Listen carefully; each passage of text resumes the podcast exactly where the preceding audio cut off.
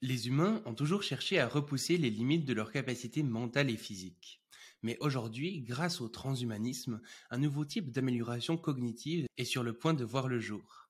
Des améliorations cognitives qui viendraient directement modifier notre biologie, pour nous rendre plus intelligents, plus heureux, moins agressifs, etc.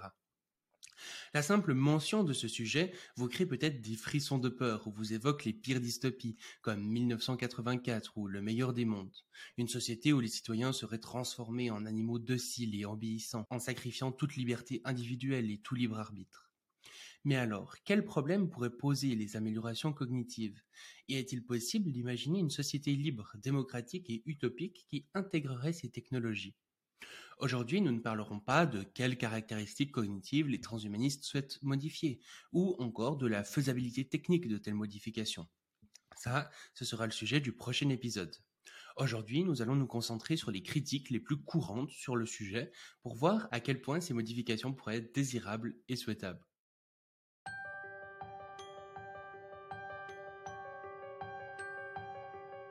Bienvenue sur le Futurologue Podcast, le podcast pour comprendre les enjeux de demain. Salut Marc et bienvenue sur le podcast. Merci Shaiman. Eh ben écoute, euh, je te propose de, commencer par euh, te présenter un petit peu, nous dire euh, qui tu es, ce que tu fais professionnellement et puis aussi peut-être un petit peu ton parcours. Donc, je suis le président de l'association française euh, transhumaniste, euh, Technoprog, euh, c'est ce qui m'accapare le plus toutes ces dernières années. Euh, mais j'ai un parcours quand même un petit peu original dans la nébuleuse des transhumanistes, puisque je suis historien de formation. La plupart des transhumanistes en général viennent plutôt de, l'informatique ou de la biologie, ce genre de choses. Euh, et euh, bon, ben, je sais pas, ça, ça, me donne un regard peut-être un petit peu particulier sur, euh, tout ça. Euh, cela dit, j'ai fait quand même un bac scientifique et je me suis toujours intéressé, je n'ai jamais arrêté de lire de la littérature scientifique en parallèle à, mes études d'histoire. Euh, bon, euh, euh, je m'intéresse donc d'autant plus aux questions dont nous allons parler aujourd'hui que pour moi, et là ça aussi c'est peut-être une petite particularité parmi les transhumanistes, pour moi, les questions qui relèvent de ce que les, anglo-saxons ont appelé moral enhancement, moi j'essaie de traduire par amélioration morale, euh, qui ne sont qu'une partie des améliorations euh, cognitives, euh, eh mmh. bien, ça me paraît être encore plus important que ce qui est présenté en général comme étant l'objectif majeur des transhumanistes, c'est-à-dire le longévitisme, hein, l'allongement radical de la durée de vie en, en bonne santé. Alors, pourrait être amené à, dire euh, pourquoi. Euh, que hmm. ça me paraît encore euh, plus important? Mais alors, ça explique assurément pourquoi est-ce que je m'intéresse aux sciences cognitives. Je pense depuis un bon nombre d'années, mais évidemment pas en tant que biologiste, hein, mais plutôt sous l'angle, disons, de la bioéthique. Et donc, euh, effectivement, les transhumanistes proposent, voilà, comme ça, un certain nombre d'améliorations euh, cognitives qui pourraient euh, potentiellement voir le jour.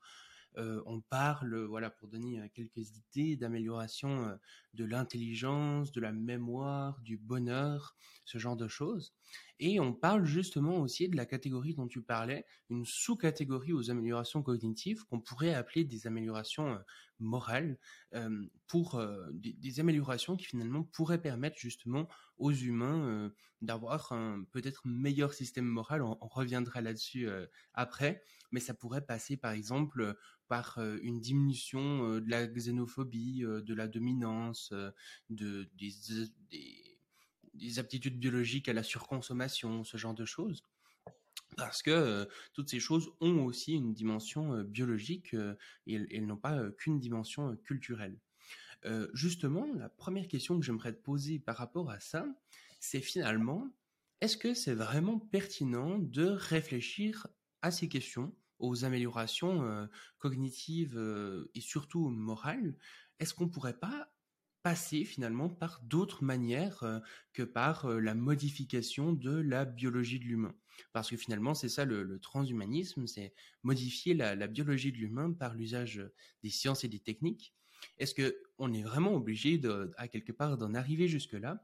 Est-ce que par exemple, on pourrait pas passer par ben, la culture, par peut-être l'éducation, la méditation, la loi, le self-control? Il y a pas mal de, de, choses comme ça. On pourrait se dire, ben si on a envie d'augmenter l'intelligence, finalement, est-ce qu'on pourrait pas, par exemple, justement augmenter euh, l'éducation? Si on a envie d'augmenter le, bonheur, est-ce qu'on pourrait pas euh, essayer d'avoir des sociétés plus axées justement sur euh, sur le bonheur et la xénophobie, pareillement Est-ce qu'on pourrait pas, par exemple, modifier les algorithmes des réseaux sociaux ou la manière dont sont détenus les médias pour pour ne plus mettre en avant ce genre de discours xénophobe, par exemple? Est-ce que c'est vraiment pertinent de réfléchir à ce que la biologie va faire, va, impliquer là-dessus?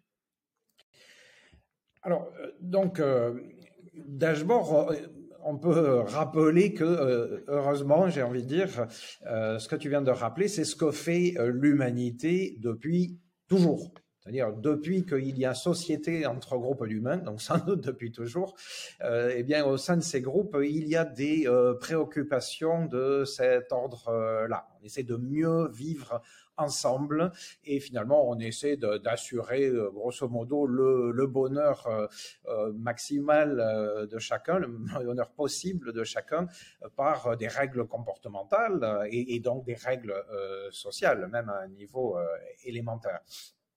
Mais euh, pour ce qui concerne les transhumanistes, alors là, il me semble en effet important de rappeler, dans c'est ce que j'avais euh, écrit, que les transhumanistes, ils n'ont jamais dit, puis alors je peux dire, je ne je connais pas une seule déclaration, un seul texte d'un transhumaniste qui ait revendiqué ça. Quoi. Ils n'ont jamais dit que l'usage des techniques, les techniques qu'ils préconisent, devrait empêcher de continuer à utiliser euh, la culture, l'éducation ou, la loi.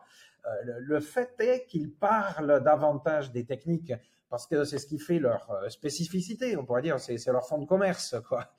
Euh, mais euh, aussi, bon, ben, c'est souvent là-dessus qu'on les interroge.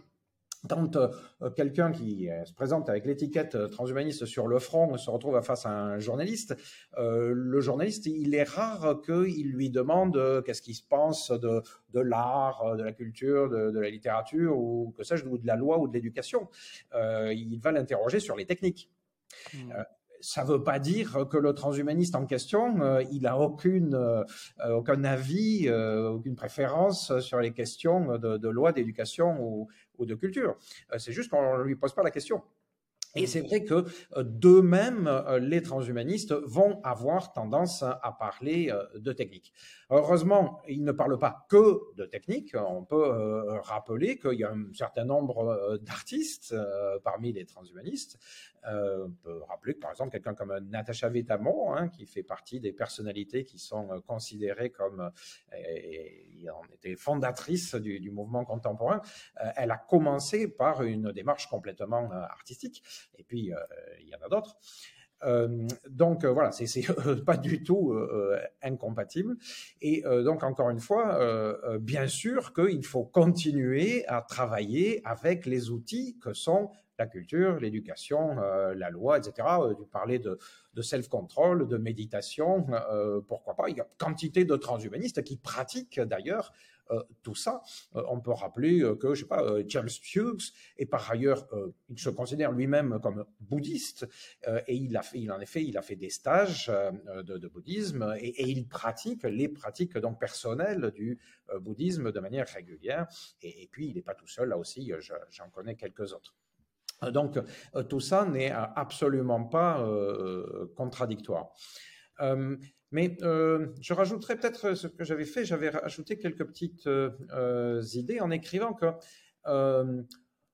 eh bien, depuis aussi longtemps que remonte l'histoire, depuis 5000 ans d'histoire, et en même temps depuis ben, 200 ans, par exemple, que se sont développées ce qu'on appelle les démocraties libérales, il me semble que les possibilités de la culture, de l'éducation ou de la loi, elles ont montré en même temps leur incapacité à se défaire d'un certain nombre de prédéterminations qui me paraissent enracinées profondément chez l'humain. Parce que malgré tous les bienfaits de la civilisation, et ceci, je dis, sans désespérer de l'humain, hein, eh bien, je pense que nous pouvons nous accorder à constater que nous sommes toujours autant incapables, ou plutôt toujours autant euh, capables de ce que as rappelé tout à l'heure, c'est-à-dire de xénophobie, de volonté de, dominance ou de faire la guerre, par exemple. Et donc, pour progresser encore euh, et essayer de mieux assurer notre pérennité collective, les transhumanistes proposent en général d'approfondir la culture, l'éducation, la loi, mais il faut aussi développer nos techniques d'amélioration cognitive. C'est-à-dire qu'il euh, y a peut-être bien inscrit, quand je dis profondément, je veux dire jusqu'au niveau génétique, euh, des comportements ou des pré-comportements parce que, évidemment, tout ça peut être euh, transformé ou orienté par la culture, l'éducation, la loi, etc. Mais il n'empêche qu'il y a des choses qui semblent être inscrites profondément et que euh, l'éducation, la loi, la culture n'arrivent pas à euh, renverser. Parce que cela demande des évolutions de centaines de milliers d'années si on, attend que la nature ou que l'évolution darwinienne veuille bien faire les choses. Or, si on doit attendre des centaines de milliers d'années, eh bien, euh, je crains que de bien plus grandes catastrophes que euh, les, risques associés aux transhumanistes puissent arriver euh, d'ici là. Hmm. Et oui, en fait, je pense que je, pense que c'est intéressant toujours dans ce genre de réflexion d'enlever aussi une sorte de biais du statu quo qui peut y avoir euh, de se dire que ben, finalement, euh, est-ce que par exemple, si on n'avait pas ces, euh, ces, ces, aspects biologiques qui nous poussaient justement à aller vers ces aspects qu'on peut qualifier de, de négatifs, est-ce qu'on voudrait l'implanter dans notre, dans notre biologie? Probablement pas. Donc, on peut se dire à l'inverse que finalement, si on peut supprimer ça ou diminuer ça euh, dans, notre biologie, ça peut, euh, ça, pourrait être quelque chose de, positif, puisque si c'était euh, à l'inverse quelque chose qu'on n'avait pas, on voudrait pas l'ajouter. donc finalement, la chose qui, bloque ici, c'est aussi peut-être une sorte de biais du statu quo comme ça, ou peut-être une, idéalisation aussi de, ce qu'est de ce l'humain, de ce qu'est peut-être la nature, mais on y reviendra de se dire finalement, ben, si on est fait comme ça, probablement que les choses sont bien faites, que la nature est bien faite, que l'humain est bien fait, et donc chercher à, modifier ces choses serait peut-être vu comme, comme négatif. Là, même sans réfléchir dans quel sens on va les modifier, ben, rien que le simple fait de dire qu'on va modifier pourrait être vu comme, comme négatif. Et notamment lorsqu'on touche justement à la biologie, je pense en fait de manière générale, typiquement la, gauche euh, européenne a quand même l'habitude de vouloir que euh, tout soit culturel, euh, une sorte d'idéalisation de la page blanche, que l'être humain vraiment arriverait sur Terre sans forcément de prédisposition à des choses, mais que ce serait la culture vraiment qui, le forgerait. Et j'ai l'impression qu'elle a tendance à penser que justement si quelque chose est biologique, euh, ça donnera la raison, raison à la droite, par exemple, pour euh, justifier ben, la discrimination, euh, puisque le biologique s'est vu souvent comme quelque chose à respecter, impossible à changer, qui rendrait la personne dominante non responsable, etc. Et donc je pense qu'il y a une certaine crainte de dire aussi que certains problèmes peuvent en partie venir de, la biologie parce que ça pourrait justement faire croire justement qu'il y a une certaine euh, justification qui se fait à travers ça. Alors que, en fait, euh, c'est une vision qui est quand même, il me semble, assez dépassée aujourd'hui de, ce qu'on en sait, étant donné qu'on sait que finalement, pour que, pour que des, gènes s'expriment, pour que euh, notre aspect euh, plus biologique s'exprime, il faut aussi un, environnement qui, les qui, leur permette de, de s'exprimer. Et donc, euh, voir la, biologie comme quelque chose d'immuable, c'est même plus quelque chose de, correct. Aujourd'hui, par exemple, on voit qu'il y a des progrès qui se font en épigénétique, qui montrent que la culture influe sur, sur la partie génétique de, de, notre corps. Donc, Donc on voit finalement que cette distinction vraiment très claire entre biologie et culture n'a peut-être pas tant lieu d'être que ça, et puis que euh, ce, combat finalement qui, a lieu depuis très très longtemps, qui est un, débat vraiment euh, euh, extrêmement extrêmement lointain, finalement, ouais, cette distinction n'a pas forcément lieu d'être, et à quelque part, par exemple, même par exemple, souvent par exemple, lorsqu'on parle voilà de d'identité de genre, par exemple, qu'est-ce qu'on est, est-ce qu'on est un homme, une femme, etc. On a souvent tendance justement à distinguer euh, l'aspect euh, sexuel, quel organe, quel chromosome on a, etc., qui représenterait le sexe, et puis l'aspect plus genre, qui représenterait euh, l'aspect social, quelle identité de genre on a envie d'avoir. Mais même ça, par exemple, euh, bah, ça peut être euh, remis en question dans le sens que, par exemple, on arrive à voir aujourd'hui que si euh, un jumeau homozygote est transgenre, et eh ben l'autre le sera dans 33% des cas.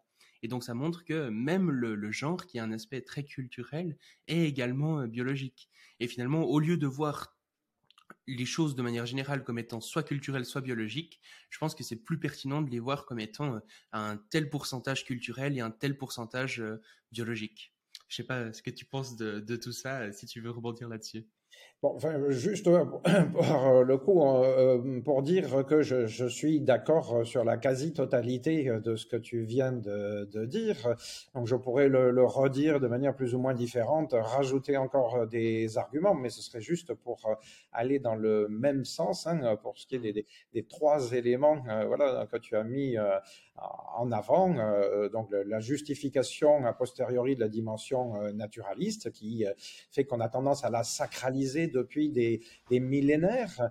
Euh, peut-être juste euh, pointer euh, le fait que sans doute c'est parce que pendant tous ces millénaires, nous étions tout simplement dans l'incapacité de modifier quoi que ce soit à ces données, que la totalité des philosophies et des religions ont eu tendance, en effet, à expliquer, à essayer de donner un sens à, cet état de, fait euh, Je pense tout simplement parce que c'est comme ça que fonctionne le cerveau humain. Hmm. C'est-à-dire que le, cerveau humain a, le plus grand mal du monde à accepter de se retrouver face à une non-réponse, à, devoir supporter le doute euh, permanent. Euh, je pense que c'est beaucoup plus rassurant, et ça part de là, hein, dure toujours l'instinct de survie, il faut se rassurer pour euh, avoir l'impression qu'on va s'en sortir euh, et, donc se donner des explications. Et, donc, je pense que c'est une partie importante de ce qui explique que voilà, on est essayé de rationaliser, même à travers l'irrationnel, hein, c'est-à-dire qu'on est posé un discours rationnel euh, donc mythique, mythologique, par exemple, euh, pour donner un, sens à ces choses à quoi nous n'avions pas du tout accès. Et euh, alors, ben, les sciences progressivement, hein, évidemment, ont amené à euh, reconsidérer un bon nombre de ce qui était au départ des, croyances. Mais je pense que le, transhumanisme va encore un petit peu euh, plus loin, ou en tout cas, il rebat à nouveau les cartes. Hein. Il amène à reposer des questions par rapport à tout un ensemble de choses qui étaient euh, qui, ont été, oui, présentées, développées comme des certitudes, comme des évidences, disons, sur les, deux derniers siècles de, rationalisation, on peut pas dire euh, euh, euh, de positivisme. donc, on, a eu tendance à, poser comme ça des, choses comme fixes, comme connues, et, le, transhumanisme, évidemment, remet tout ça en, cause. C'est forcément difficile, c'est forcément désagréable hein, à, recevoir cette remise en cause. Euh, mmh. donc voilà, je, ne fais qu'aller dans, dans, ton sens, évidemment, en, redisant ces, choses-là. Et après, on, peut le, décliner. Hein. Par exemple, tu terminais en donnant l'exemple, en effet, euh, euh, de, de, la question posée par la théorie du genre. Bon, ben, je, ne pourrais aller que là aussi dans, dans la même direction. nature ou culture, pour moi, c'est oui, ça, ça, fait longtemps, hein, et heureusement, hein, dans le débat, comment dire, euh, tout le monde n'est pas soit que dans le camp culture ou soit que dans le camp euh, nature. Mais ce qui est hmm. euh, ennuyeux, c'est que très souvent encore, euh, alors que voilà, ce, débat dure depuis euh, sans doute plus de deux siècles, eh bien, quand le, la question, le débat est posé, euh, on le pose d'abord en, s'opposant, en disant ah, les autres pensent que ça n'est que ci ou que ça n'est que ça. Quand on discute de, de, manière un petit peu rationnelle avec les, les, gens, en fait, on se rend compte que quasiment personne euh, ne propose d'interpréter euh, ces problèmes-là que à travers le filtre culturel ou que à travers le filtre naturel. Mais bon, par contre, on peut dire oui, il y a des gens qui sont plutôt 90-10 dans mmh. une position ou, dans une autre. Euh, à l'occasion que tu nous donnes ici, je pense qu'il est important de rappeler que les transhumanistes ne sont pas euh, là à dire ouais, c'est 90 euh, ou 95% euh, de biologique qu'on va résoudre par de la technique et voilà l'aspect culturel, comme on le disait tout à l'heure, ne pèserait que pour pas grand chose. Non, on ne sait pas, à vrai dire. Ça dépend de quoi on parle. Il y a des aspects pour lesquels ça va être 50-50. Peut-être pour certains aspects, on, va, on se rend compte parfois qu'en effet, il y a un facteur euh, biologique très déterminant. Puis euh, pour d'autres facteurs, en fait, on se rend compte que c'est le contraire et que la, mm. biologie peut être complètement renversée. Donc euh, voilà, essayons de garder raison et de voir point par point qu'est-ce qui peut s'appliquer à chaque fois. Et puis je pense que c'est important de rappeler aussi que euh, les transhumanistes ne sont pas euh, tous euh, d'accord entre eux et qu'il y a beaucoup de, débats internes. Donc quand vous voyez par exemple un Laurent Alexandre qui va dire que l'intelligence est quasiment exclusivement biologique ou en très très grande partie biologique par exemple, bon ben c'est pas forcément mon point de vue sur le sujet. Moi j'ai plutôt tendance à dire bah c'est compliqué en fait. c'est très compliqué. Française transhumaniste a publié plusieurs articles très critiques à l'endroit de la pensée de Laurent Alexandre. Laurent Alexandre n'est qu'un exemple. Il y, en a d'autres, mais c'est vrai que c'est important euh, de, dire que voilà, c'est pas parce qu'un transhumaniste a dit quelque chose que tous les transhumanistes sont vus d'accord. On n'est pas tous d'accord entre, entre nous, et même euh, dans des courants qui peuvent paraître très proches, on reste des, des humains et a plein plein de sujets sur lesquels on n'est pas d'accord. Donc, il faut faire attention à ne, pas généraliser ça. Ouais pour moi, ça me rassure toujours ça.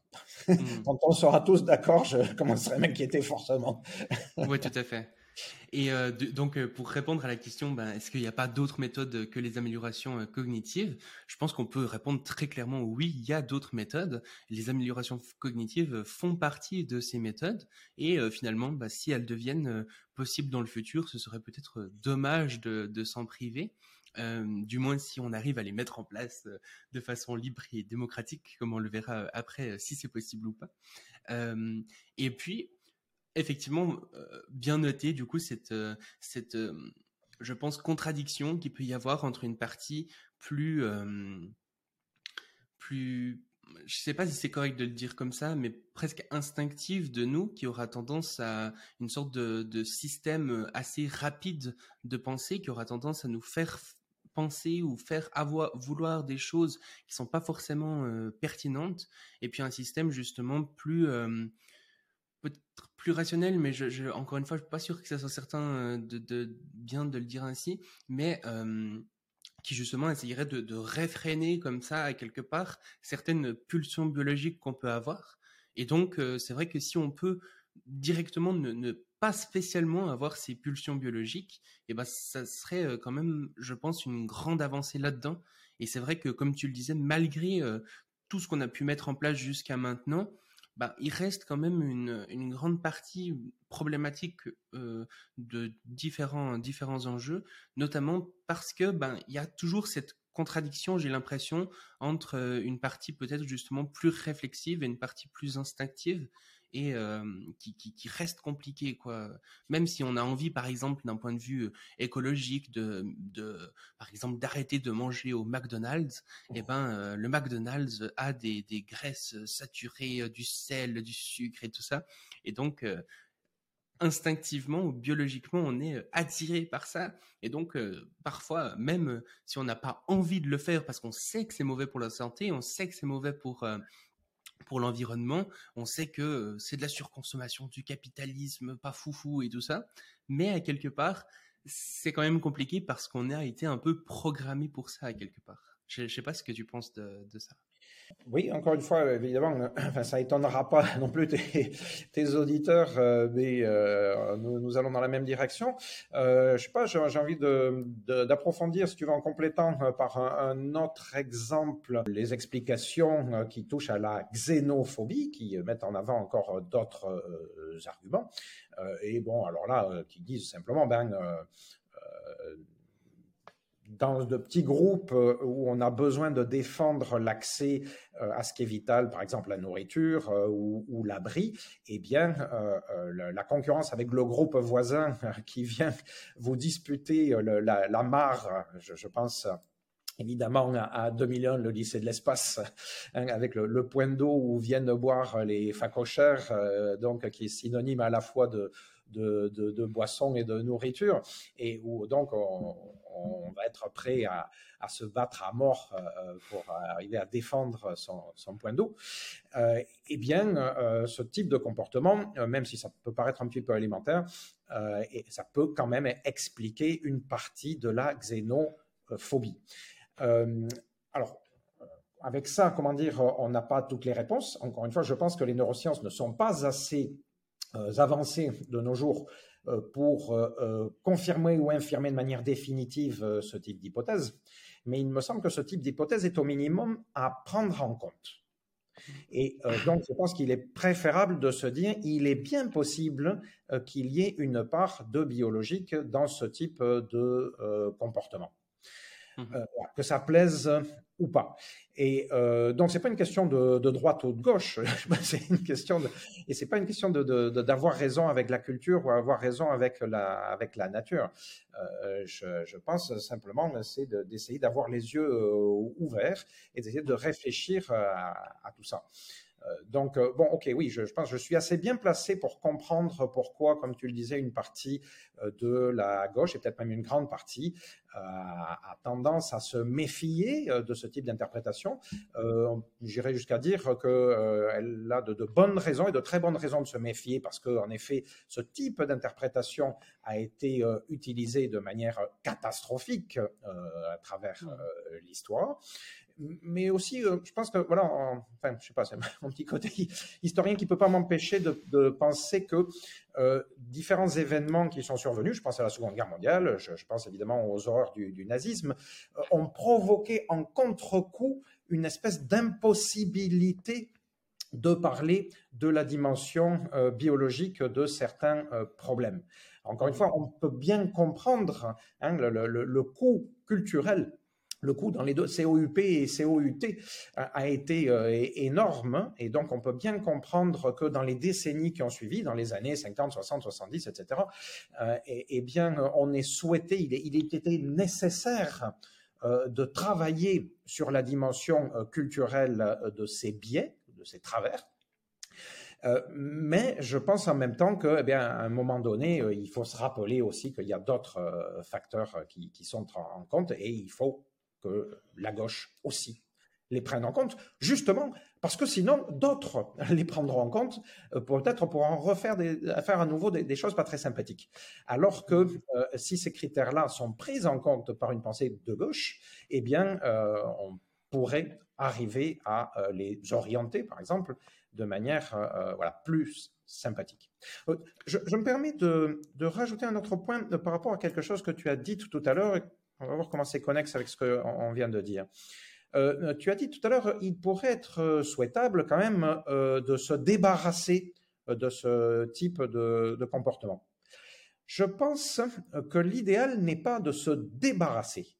Je pense que l'idéal est plutôt de pouvoir moduler parce que se débarrasser, euh, ça signifierait avoir une espèce de, bouton on-off euh, ou, simplement de d'éradiquer euh, complètement tel type de, tendance. Or, j'ai tendance à moi à penser que dans ce qui sont les, différents comportements, eh bien, un bon nombre d'entre eux peuvent être justifiés dans certaines circonstances. Et ce sont souvent les circonstances ou les degrés euh, qui font que tels comportements euh, vont devenir moralement, par exemple, condamnables avec tout ce que le mot moral comporte de problématiques. Mais euh, c'est rarement le, fait en soi. Je veux dire que même l'agressivité peuvent peut-être parfois, dans certaines circonstances, hein, dans certaines circonstances, euh, avoir euh, un aspect positif. Donc euh, euh, voilà, de manière globale, euh, j'insiste pour dire que je pense qu'il vaudrait beaucoup mieux se doter d'outils de modulation plutôt que d'outils d'éradication. Mmh Et de toute façon, on reviendra sur cet aspect dans le podcast plus axé sur la technique, donc le podcast qui sortira juste après celui-ci. Euh, justement pour voir euh, quelles modifications pourraient être souhaitables et puis justement de euh, à quel point on souhaiterait les, modifier, les supprimer, les moduler, etc. Donc, bah, si vous voulez écouter ça, si il est déjà sorti, bah, allez l'écouter. Sinon, bah, abonnez-vous, mettez la cloche pour pour pas louper ça. Et puis, bah, finalement, pour clore une bonne fois pour toutes cette cette question euh, sur euh, justement s'il y a d'autres méthodes que les améliorations cognitives? Euh, je précise quand même que tous les deux, on se sent assez proche de la mouvance anticapitaliste, etc. Donc, a priori, on est quand même un petit peu au moins pour euh, changer le, système. Et euh, en tout cas, personnellement, j'ai même tendance à croire que le transhumanisme pourra révéler son aspect euh, réellement positif uniquement dans un changement de, système. Et puis, et puis donc, c'est vrai que ce réductionnisme finalement biologique qu'on accorde souvent au transhumanisme n'est pas forcément, je pense, correct. Euh, les transhumanistes réfléchissent aussi à beaucoup d'autres euh, aspects. Du coup, ben, l'interrogation, la, critique qui vient juste après, ça serait justement de dire que finalement, est-ce que ces, améliorations euh, cognitives, ces améliorations morales sont à quelque part une démarche anthropophobe? Est-ce que les transhumanistes détestent l'humain au point de vouloir le changer finalement? C'est une pas c'est pas une question, euh, c'est une critique, oui, euh, plus qu'une très virulente en fait, hein, euh, qui est assez régulièrement avancée par des personnes qui se présentent comme des opposants au transhumanisme. Hein. On, fait appel à des philosophes, pas exactement à, Anna Arendt, mais encore davantage, comment il s'appelle, euh, c'est Anders, euh, son mari d'une part, et puis euh, d'autre part Sandel, qui ont développé, important à rappeler, souvent dans l'immédiate après-guerre hein, et dans les années qui ont suivi, l'idée que à travers le technophilisme en quelque sorte, une espèce d'adoration de la technique qui continuait à se développer après-guerre, hein, tout le long des, Trente Glorieuses en, Occident, euh, le développement s'est beaucoup bâti sur des innovations euh, techniques. Euh, eh bien, il pointait le, fait que, d'une part, il y avait alors en vie une espèce d'autonomisation de la technique qui se mettait en place, mais que d'autre part, à travers ses relations avec la technique, l'humain ressentirait quelque chose comme une honte prométhéenne, c'est-à-dire que face à, ses propres euh, machines, euh, l'humain en viendrait à se détester euh, lui-même, en tout cas à se rabaisser lui-même, jusqu'au point où il souhaiterait devenir machine. Et mmh. donc, de nos jours, avec l'évolution de la pensée transhumaniste, eh bien, on a ressorti cette analyse-là en disant voilà, vous rêvez, vous rêvez de devenir des, des cyborgs ou de télécharger votre pensée dans des ordinateurs. donc, ça montre bien que euh, euh, eh bien, euh, vous, vous détestez. D'ailleurs, alors certains transhumanistes ont donné le, fouet pour se faire battre, hein, le bâton pour se faire battre. par exemple, dans les, premières décennies des années 80, 90, certains transhumanistes s'exprimaient en, disant que la, la partie complètement biologique, enfin la biologie de l'humain, eh bien, ça n'était que de la viande, hein, meat, disait-il en, anglais, de manière tout à fait péjorative. et, donc, l'idéal était de, basculer vers des, vers des machines. donc, oui, je rappelle à, travers cela que ces critiques n'étaient pas totalement injustifiées hein, chez certains transhumanistes, et il y avait quelque chose comme ça.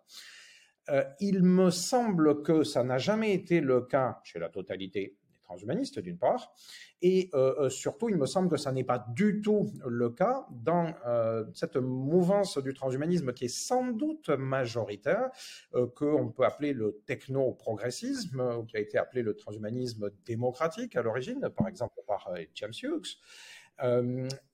chez qui, au contraire, hein, mais alors tout au contraire, voilà, j'écrivais que c'est une démarche anthropophile hein, que propose le transhumanisme. Et euh, pourquoi anthropophile? Parce que c'est parce que nous aimons l'humain et que nous, souhaitons qu'il perdure indéfiniment que nous souhaitons qu'il dépasse les biais dont on a parlé euh, tout à l'heure, c'est-à-dire ces biais qui lui ont été imposés par, ben, par l'évolution euh, darwinienne et ceux qui le rendent, ben, on l'a vu, capable de, s'autodétruire, qui le rendent capable de, saccager la planète, la, biosphère dont il dépend. C'est pas pas le transhumanisme qui a rendu l'humain Hein, euh, de, provoquer les guerres euh, euh, ou de, développer des, technologies productivistes donc, et, hyper polluantes.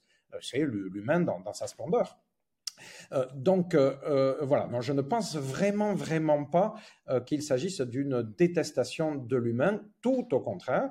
Je, je, rajouterai également que, donc, je le disais tout à l'heure aussi, cette, euh, enfin, cet objectif qui est souvent comme présenté comme euh, objectif premier pour les transhumanistes, à savoir euh, l'allongement radical de la durée de vie en, bonne santé, eh bien, il me semble que c'est, ça, témoigne bien, bien d'un amour de la vie et pas mmh. le contraire comme certains essaient de euh, leur faire dire. Euh, mmh. donc euh, voilà, je pense qu'il n'y a, pas photo. la majorité, la grande majorité des, transhumanistes sont anthropophiles.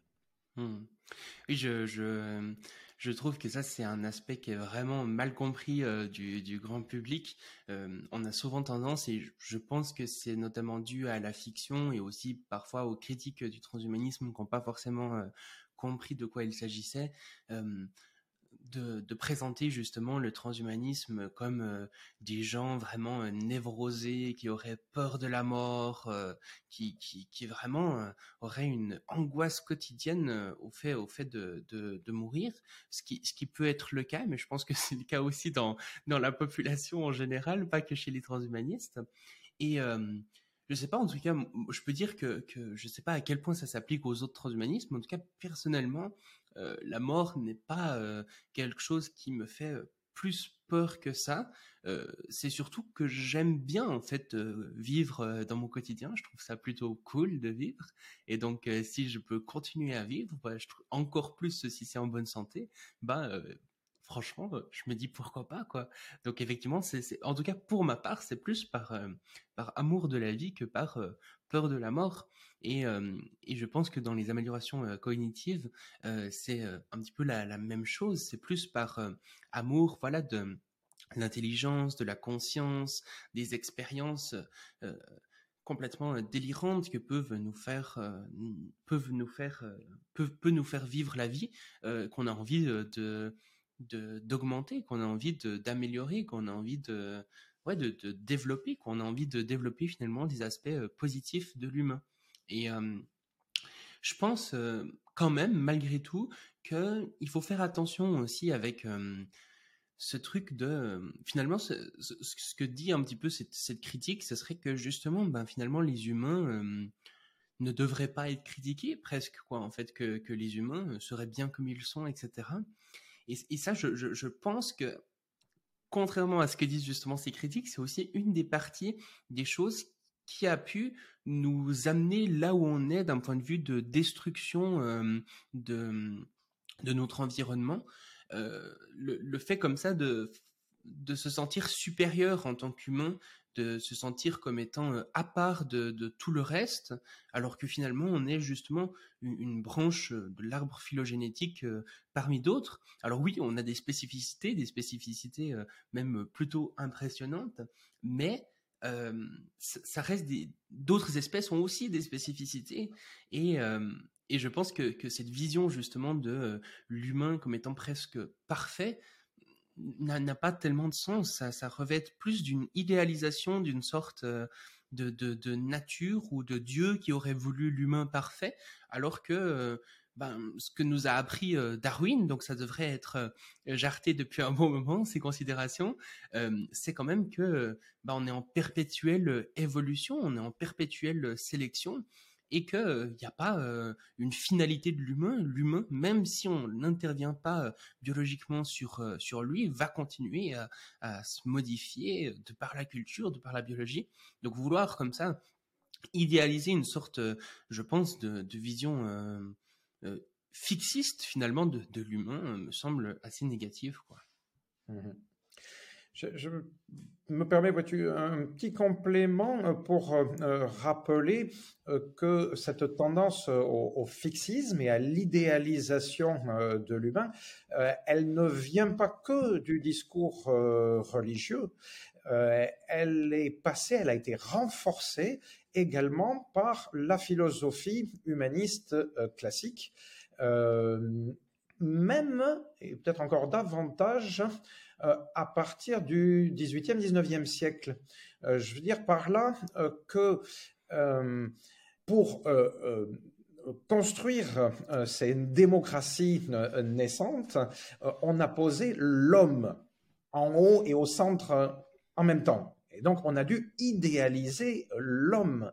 Euh, et ensuite, les sciences, pendant les deux siècles qui ont suivi, n'ont fait qu'aller dans la même direction, renforcer l'importance de l'homme euh, au sens de l'humain. Encore qu'au début, c'était l'homme, euh, même d'un point de vue très genré. la, femme était un peu moins libre et égale en dignité et en droit. Hmm. mais donc voilà, il faut déconstruire, il faut arriver à revenir sur au moins deux siècles, et même plus que ça, donc euh, de, sacralisation euh, de l'humain pour arriver à le concevoir différemment. donc c'est doublement compliqué. Hein. On a des milliers d'années de, de, pensée mythologique religieuse à déconstruire et on a peut-être 200 ans d'humanisme, même un peu plus de 200 ans d'humanisme classique. Je dis bien d'humanisme classique euh, à, déconstruire. Euh, je dis bien euh, classique parce que le transhumanisme revendique être un humanisme. En tout cas, l'humanisme dans, dans, ses aspects plutôt positifs, j'imagine. C'est vrai que le, le, problème de, de l'humanisme, je pense, c'est cette focalisation aussi sur, sur l'humain qui a permis justement le développement de la raison des sciences, etc., qui, qui se sont avérées euh, très positives. Et ça, je pense que euh, on sera, euh, en tout cas, j'espère, une grande partie à être d'accord pour conserver ça et même l'améliorer. Mais justement, je pense qu'il y a aussi ce, problème qui découle de, l'humanisme, justement du fait que ça soit que ça soit l'humain justement au, centre et je pense qu'aujourd'hui de, plus en plus justement de, philosophies naissantes prennent en compte également d'autres aspects euh, finalement pour euh, avoir une vision du monde peut-être euh, moins anthropocentrique. Et je pense que ça dépend beaucoup, de, évidemment, de ce qu'on met dans le mot humanisme. Tout à fait, au départ, évidemment, quand on parle d'humanisme, on peut avoir tendance à avoir donc une espèce animale bipède, donc avec deux bras, deux, jambes, une tête, etc. mais c'est confondre la notion donc, biologique de l'humain avec sa dimension philosophique, éthique. Or, humain, c'est un adjectif qui renvoie essentiellement à des valeurs et pas au fait euh, d'avoir une queue, des écailles euh, ou des poils ou de vivre dans l'eau ou dans l'air. Euh, non, ce sont des valeurs morales. Et donc le transhumanisme, lui, il invite à considérer la dimension philosophique de l'humain.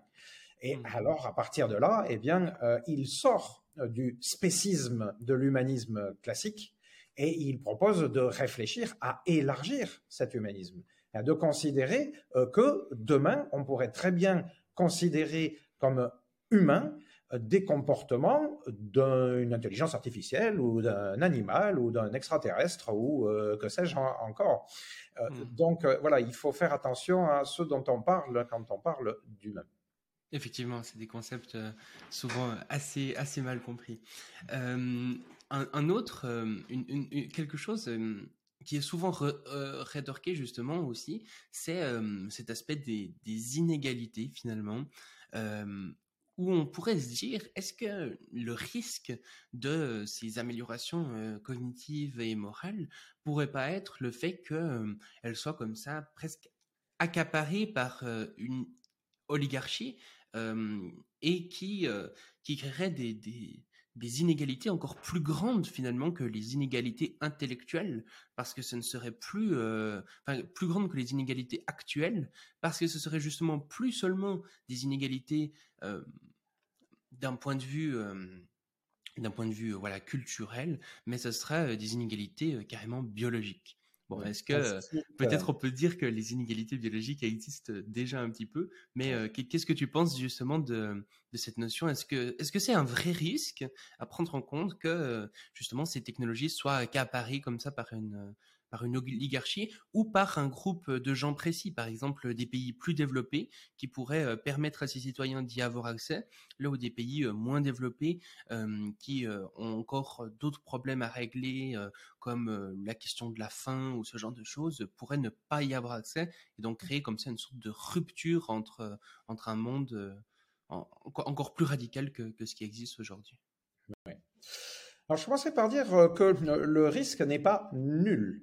Euh, malheureusement, j'écrivais euh, dans le monde où nous vivons, euh, euh, compte tenu de l'humanité telle qu'elle existe encore de nos jours, celle dont on vient de parler, hein, avec tous ces biais, ben, on peut facilement imaginer que oui, l'accès aux nouvelles technologies, il va se développer sur le même modèle inégalitaire que celui que nous connaissons depuis des siècles, même des millénaires peut-être depuis que l'humain est humain. Mmh. Mais, je mets quand même un mais, euh, je veux dire, je ne vois pas pourquoi ce développement euh, devrait être beaucoup plus inégalitaire que les précédents. Et donc, euh, pour peut-être un peu expliquer ma, expliciter ma réflexion, je, je vais prendre un contre-exemple. L'écriture et la lecture, ce sont des techniques. Et elles ont fait l'objet d'un quasi-monopole par les classes dirigeantes dans toutes les, cultures où elles ont été euh, développées pendant des millénaires. Euh, on peut aller où on veut, je veux dire, dans quelques cultures, en civilisation qu'on veut, ici et là, elles ont été jalousement gardées par euh, des castes de scribes ici, en Égypte ancienne par exemple, ou à la Mésopotamie, de, de prêtres là ou de moines, ou, ou de, de, de mandarins euh, euh, dans, la Chine ancienne et en fait jusqu'à il n'y a pas longtemps, euh, je veux dire une paire de siècles. Euh, et, ces groupes-là euh, se les transmettaient, ces connaissances, que, en général à travers des, processus bien stricts. Dans certaines cultures, ça pouvait être quasi initiatique. et il a fallu attendre la fin du 19e siècle pour que le renseignement commence seulement à, se démocratiser. Et pourtant, il ne s'agissait pas de technique euh, dont la, difficulté d'accès euh, et le, coût euh, dépendait de, la complexité, de la complexité de la production. Donc, voilà, je, veux dire que l'accaparement de, de, ces techniques, à mon avis, elle résulte principalement d'une volonté politique. ça peut être mmh.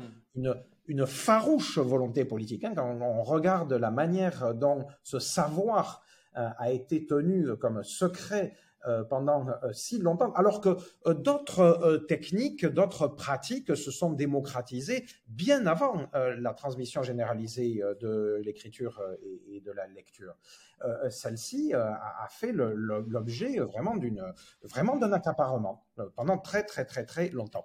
Et je pense que les conséquences en termes d'inégalité, elles ont été gigantesques c'était un, outil de, contrôle considérable. donc le fait d'avoir accès ou pas accès à la lecture euh, et à l'écriture. Euh, donc, il n'y avait pas besoin de se mettre des câbles ou des, dans la tête ou des, implants ou, d'avoir accès euh, à des, produits de pharmacopée très compliqués. Non, juste, juste l'accès à l'écriture et à, la lecture.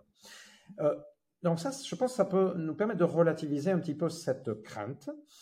Et à l'inverse, alors cette fois-ci, c'est presque un exemple plus qu'un contre-exemple. Enfin, j'avais écrit euh, que je, pense, hein, ou plutôt je ne pense pas, que les classes dominantes disposent aujourd'hui même des structures de contrôle social qui valaient jadis. On me dit, ah quoi, comment, euh, les médias, euh, la radio, la télévision, Internet, tout ça, ce sont des, outils de contrôle mental considérablement puissants. Je pense qu'il ne faut pas oublier que Louis XIV, il était roi de droit divin. Et Pharaon, il était Dieu. C'est-à-dire que c'est pas seulement euh, que le paysan égyptien n'avait pas euh, accès à la lecture et à l'écriture, c'était déjà un handicap considérable pour essayer de, renverser l'ordre du pouvoir, mais c'est simplement dans les mentalités, c'était juste inconcevable. Euh, au, Moyen Âge, etc. Enfin, on avait des révoltes de temps en temps, on avait des jacqueries. Euh, ils n'étaient pas habillés en gilet jaune euh, à l'époque, mais c'était peut-être quelque chose d'analogue. on avait du mal à savoir où est-ce qu'il fallait, on avait du mal à conceptualiser politiquement, euh, où est-ce qu'il fallait euh, euh, frapper, et éventuellement ça partait dans tous les sens, les, revendications pouvaient être très diverses, et il n'y avait pas de conscientisation politique cohérente pour arriver à un renversement du pouvoir concret. Aujourd'hui, heureusement, les Gilets jaunes sont un petit peu plus conscients politiquement, je pense, et euh, d'autre part, euh, l'histoire politique, à travers euh, tout le 19e siècle et le 20e siècle, ont permis d'élaborer des, pensées qui, même si certains sont plus à la mode ou, d'autres sont plus trop accessibles, en effet, tout le, paysage médiatique, hein, le, spectacle, la société du spectacle rend ces pensées plus difficiles d'accès, elles sont quand même présentes. Et puis surtout, ni Emmanuel Macron, ni Elon Musk ne sont Dieu je suis peut-être désolé de les décevoir. Euh, François Mitterrand a peut-être été grimé en Dieu à une époque euh, par certains caricaturistes, mais non. Euh, je pense que la, mise en question du pouvoir, au contraire, est maintenant à peu près omniprésente. on a pu constater, même dans la Chine euh, euh, communiste euh, que quand on touchait à certains aspects de la vie quotidienne des Chinois, eh bien, ils étaient capables de sortir dans la rue et de débranler le pouvoir au point que celui-ci revienne complètement et change à 180 degrés une de ces politiques. Je, pense évidemment au Covid et euh, au changement euh, de braquet complet euh, donc du, gouvernement chinois, passant du, zéro Covid à l'ouverture totale. ça s'est pratiqué juste à cause de la, du soulèvement de, la population.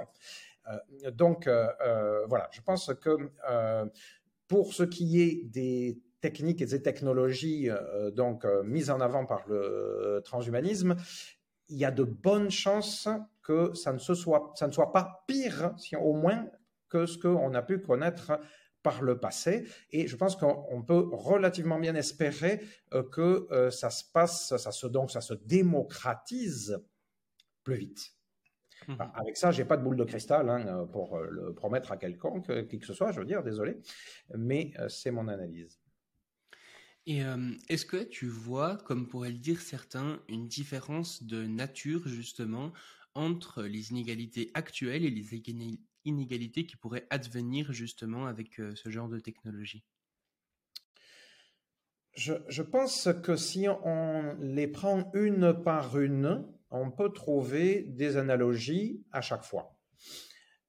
Évidemment, je ne sais pas c'est bien difficile de savoir qu'est-ce que ça pourrait donner si on devait les euh, concevoir euh, toutes ensemble ou si on devait en prendre en compte euh, plusieurs ou beaucoup ensemble parce que simplement on n'a pas d'expérimentation, on n'a pas d'éléments de, comparaison pour quelque chose comme ça.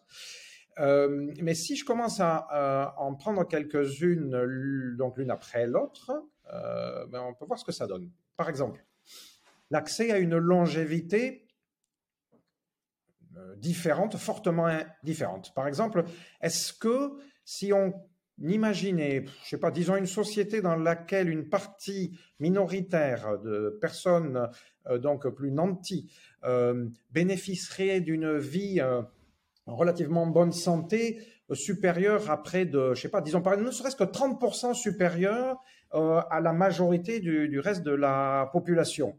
Est-ce que euh, ça suffirait à considérer que ce serait absolument abominable, euh, insupportable, 30% euh, de, vie en plus, hein, et de vie même assez nettement en, meilleure santé? Est-ce que ça paraîtrait pas dégueulasse, vraiment insupportable du point de vue moral? Et donc, il faudrait éviter peut-être d'aller vers de tels écarts. Eh bien, en citant ces chiffres et en donnant cet exemple, je ne fais pas du tout par hasard. Euh, je le fais en référence à une étude qui a été réalisée il y a quelques années de manière ponctuelle et précise. Euh, je ne sais pas pour quelle raison, simplement parce qu'ils étaient du coin. Euh, les chercheurs qui avaient fait cette étude l'avaient fait sur la ville écossaise de Glasgow. Hmm. Et en allant donc éplucher eh bien, les, les, données démographiques de la ville, ils ont compté que euh, la minorité aisée, donc à peu près les 10% les plus aisés de la ville, qui habitent toujours dans les quartiers ouest, dans l'hémisphère nord, euh, à cause de, vents dominants et la direction dans laquelle euh, s'échappaient les fumées au 19e siècle et au début du 20e siècle, les beaux quartiers sont à l'ouest et les quartiers des ouvriers sont à l'est. Eh bien, la population a une espérance de vie moyenne au moment où avait été faite l'étude, de 85 ans, avec des conditions de vie meilleures jusqu'à plus de 70 ans, 75 ans, 80 ans, alors que la majorité de la population, donc, qui vit plutôt dans la partie est de la ville, euh, au moment de l'étude, avait une espérance de vie de autour de 55 ans. Faites le calcul, on a un écart de près de 30% d'espérance de vie et, la différence d'espérance de vie en, bonne santé est tout à fait notable. Donc ça devrait y avoir la révolution tous les jours à Glasgow et dans toutes les villes qui ressemblent peu ou prou. Et, c'est pas, je suis pas en train de parler donc de, Kinshasa ou je sais pas qu'est-ce que les Européens peuvent avoir euh, dans leur tête, euh, ni de je sais pas quoi de, de, la Grèce ou de la Bulgarie. Non non, je parle d'un exemple pris au Royaume-Uni. Euh, donc un pays qui est réputé pour être euh, ben, la quatrième ou la cinquième puissance industrielle économique du monde, encore aujourd'hui, ou peut-être la sixième, euh, et donc un pays qui a un certain niveau d'État-providence, hein, quoi qu'on en dise en Grande-Bretagne. donc, vous voyez, enfin, je, au pluriel, je m'adresse à tout le monde. on peut avoir l'impression qu'une différence importante euh, de durée de vie euh, serait insupportable par les sociétés. Et attention, en disant ça, je ne cherche pas du tout évidemment à justifier ces écarts. Ces écarts sont scandaleux, mais mmh. je pointe euh, du doigt simplement le fait que, hélas, trois fois hélas, eh bien, ce type d'écart n'est pas de fait considéré comme horrible par nos sociétés. De fait, mmh malheureusement, il est considéré comme normal. Et donc, euh, euh, en disant ça, au contraire, je pointe une fois de plus le problème politique. Euh, il, faudrait déjà, comment dire, être dans la rue pour protester contre les écarts actuels qui n'ont rien à voir avec le transhumanisme qui ont hmm. complètement à voir avec les structures politiques et économiques de nos sociétés. Et donc, quand on pose cette question, je reviens complètement à la question que euh, tu poses, euh, Shaiman, celui des inégalités. On ne pose pas le problème du transhumanisme. C'est pas le problème du transhumanisme. C'est le problème politique de nos sociétés depuis belle lurette.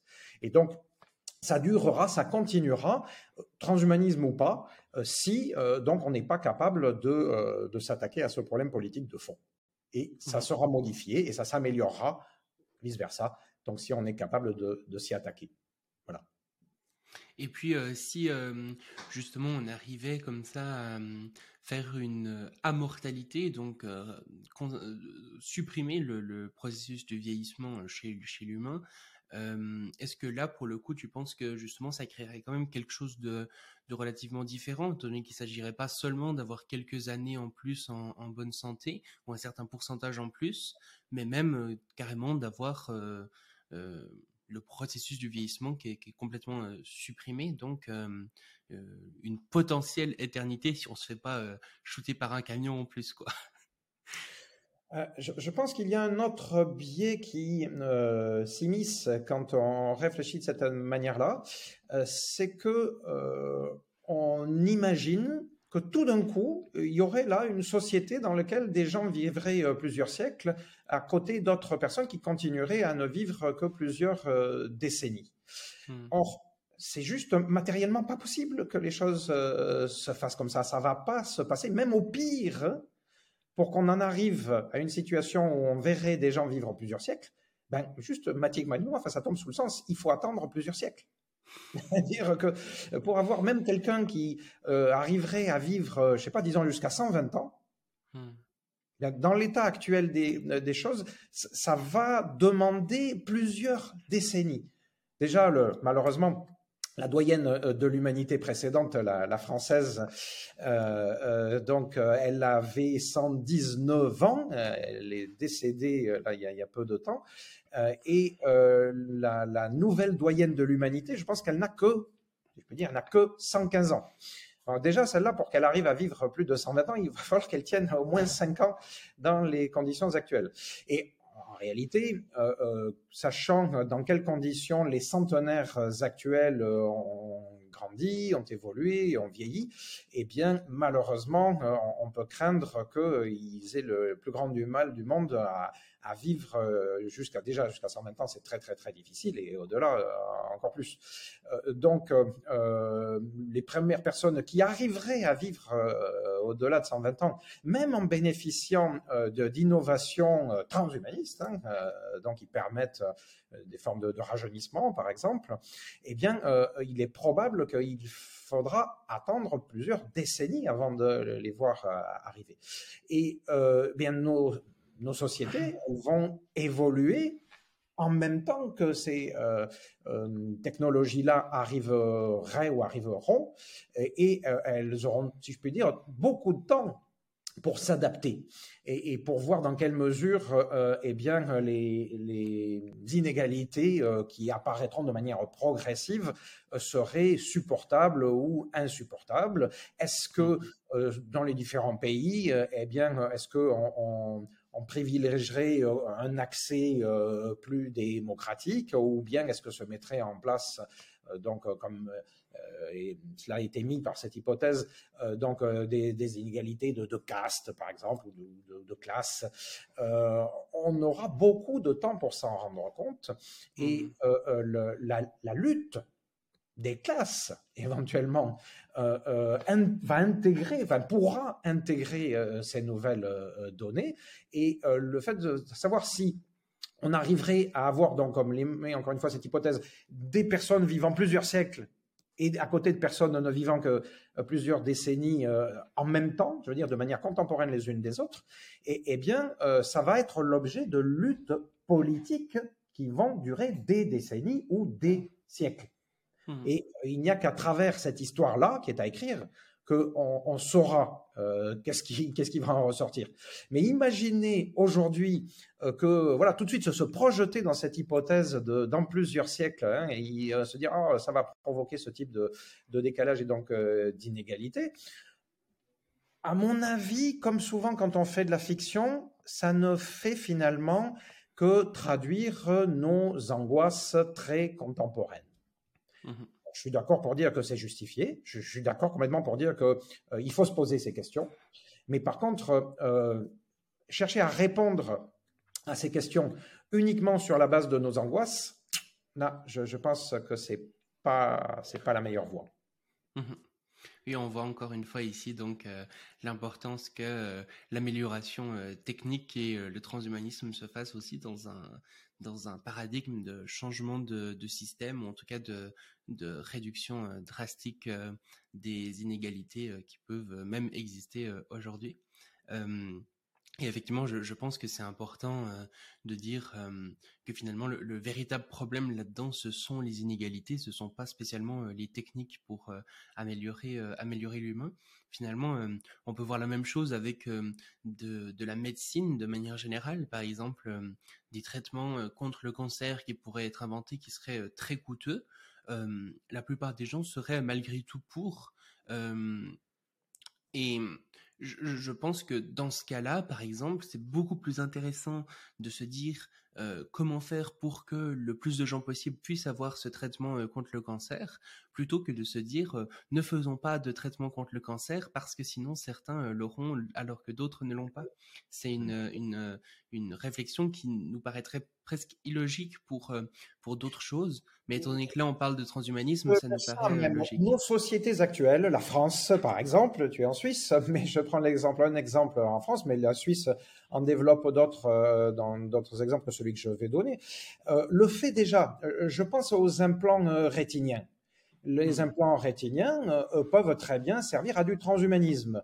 on a plus que la preuve de, concept. On s'est rendu compte au moment de mise au point en clinique, hein, au niveau des tests cliniques, que par, des erreurs de réglage, qu'une personne équipée donc d'une paire de lunettes avec caméra, une personne aveugle, hein, équipée avec une paire de lunettes avec caméra et implant rétinien, donc qui permet de restituer un certain niveau de vision, eh bien, selon les réglages, peuvent capter les infrarouges. Alors, capter les infrarouges, c'est pas dans les habilités, euh, les capacités naturelles. Euh, donc, on est dans un niveau de transhumanisme, même on est plus que dans de l'optimisation de capacités humaines. Là, hein. on, est dans quelque chose d'assez radical. Euh, alors, évidemment, on propose pas aux patients aveugles de voir les infrarouges et l'équipe de laboratoires qui ont testé cette chose-là ont vite, vite, vite refait un réglage pour donc ne donner accès qu'à la vision humaine. Euh, mais c'est important de savoir que l'outil existe et qu'il fonctionne. Et cet outil qui mm. existe et qui fonctionne, eh bien aujourd'hui, il est remboursé par la sécurité sociale en France. Euh, alors évidemment, il y a des entreprises privées euh, qui le vendent à prix d'or parce que ça coûte horriblement cher encore. Et à ma connaissance, il n'y a que, je sais plus, on a, il y a mes derniers chiffres datent de peut-être il y a 2-3 ans, et on en était à entre 30 et 40 personnes équipées en France à cette époque-là d'implants euh, rétiniens. Et je mmh. suppose que depuis 2-3 ans, ben, ça n'a fait qu'augmenter. Euh, et ben, il n'y a pas eu de manifestation euh, de, de, gens dans les rues protestant contre les implants rétiniens. Euh, quand on en parle, ça passe comme une lettre à la poste. Les, gens trouvent ça formidable qu'on puisse euh, restituer la vue à des aveugles qui le souhaitent.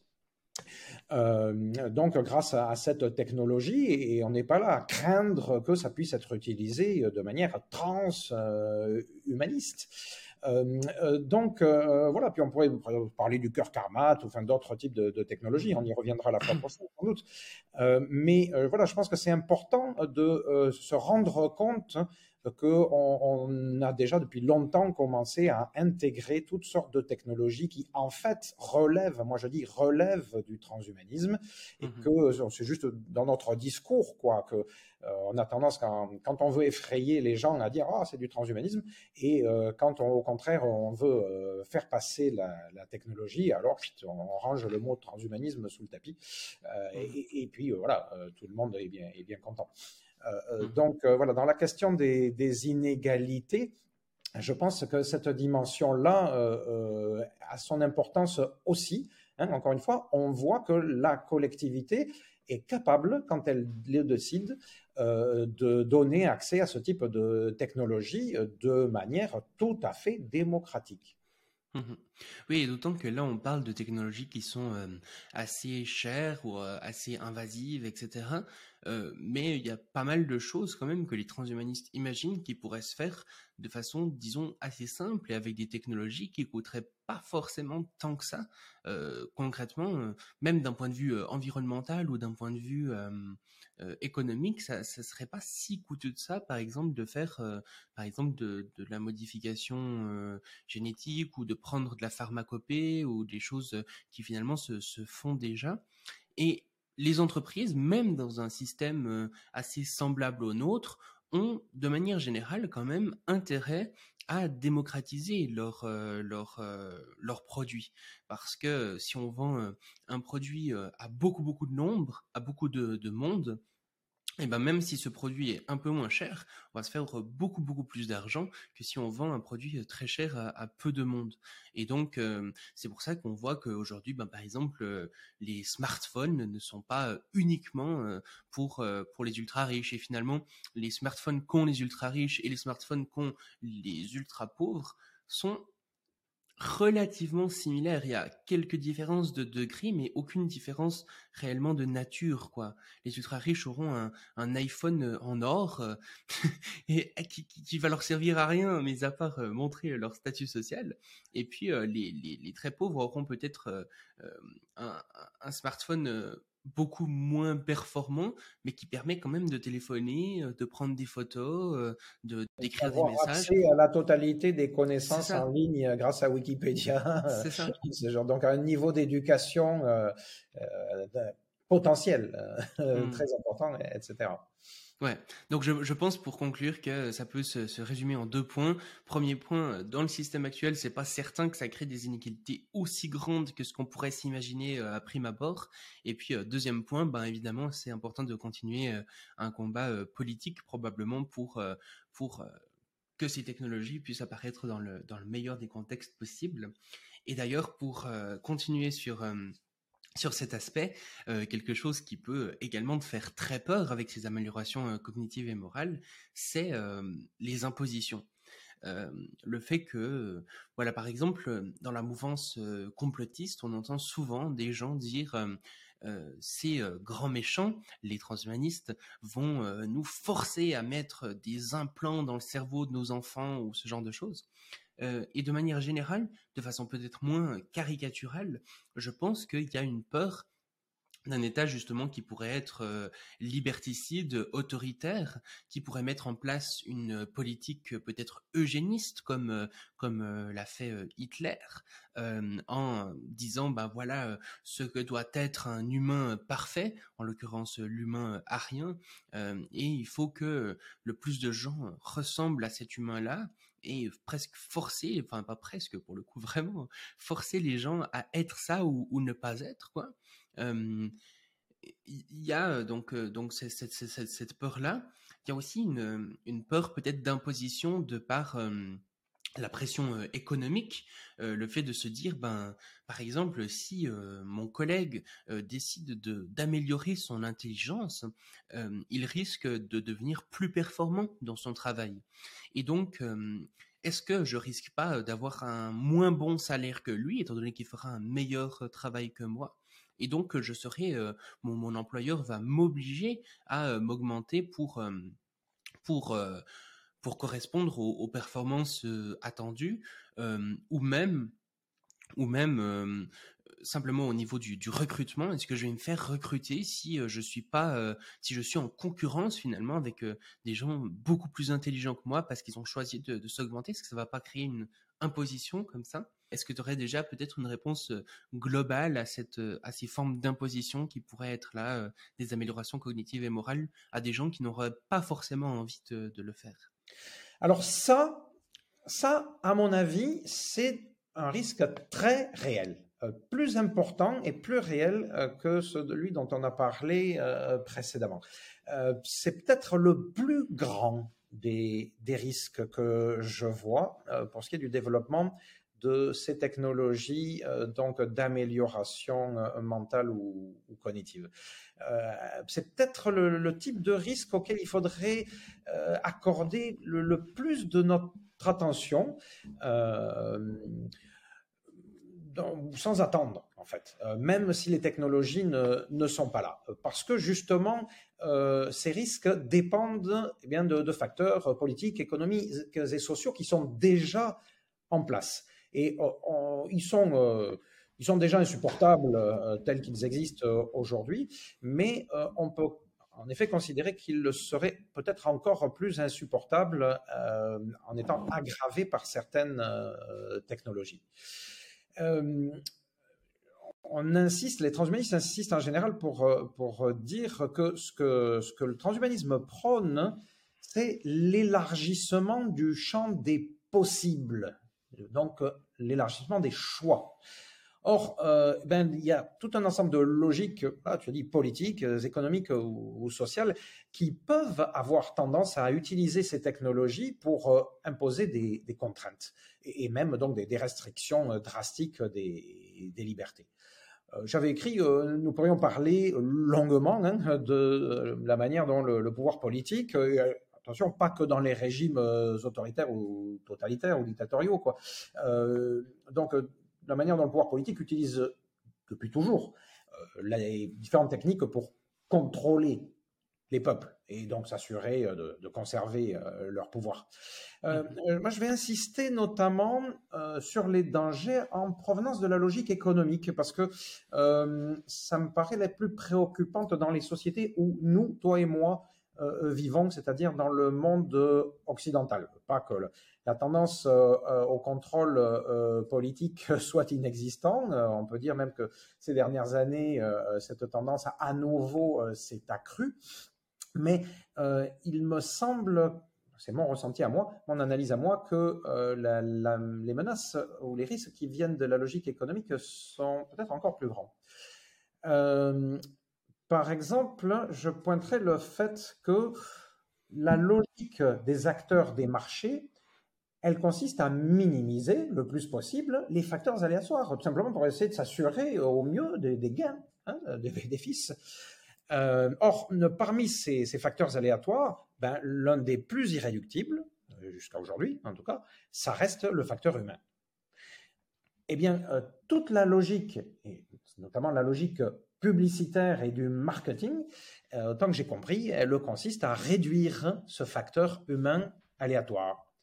Et d'ailleurs, euh, j'avais lu il y a quelques années, euh, je pourrais citer mes, sources, euh, mais que parmi les plus gros investisseurs dans les neurosciences, eh bien, les deux premiers, ce seraient l'armée, les armées, et les agences publicitaires.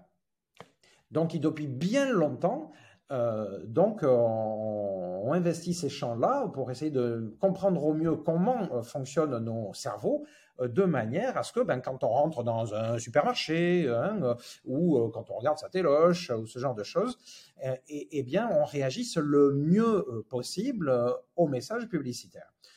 Je pense à tous les amis, tous les proches euh, qui euh, me disent oh mais non enfin on est rodé euh, par rapport à la pub on, a décortiqué tout ça on baigne dedans depuis qu'on est gamin donc ouais moi j'entends tous ces, ces messages je m'en fiche enfin quand, je pense qu'on devrait être beaucoup plus précautionneux que ça, avoir beaucoup moins confiance en nous euh, que ça, et euh, voilà, être un peu plus humble, peut-être, enfin reconnaître que euh, on peut être manipulé de manière complètement inconsciente des tas de fois.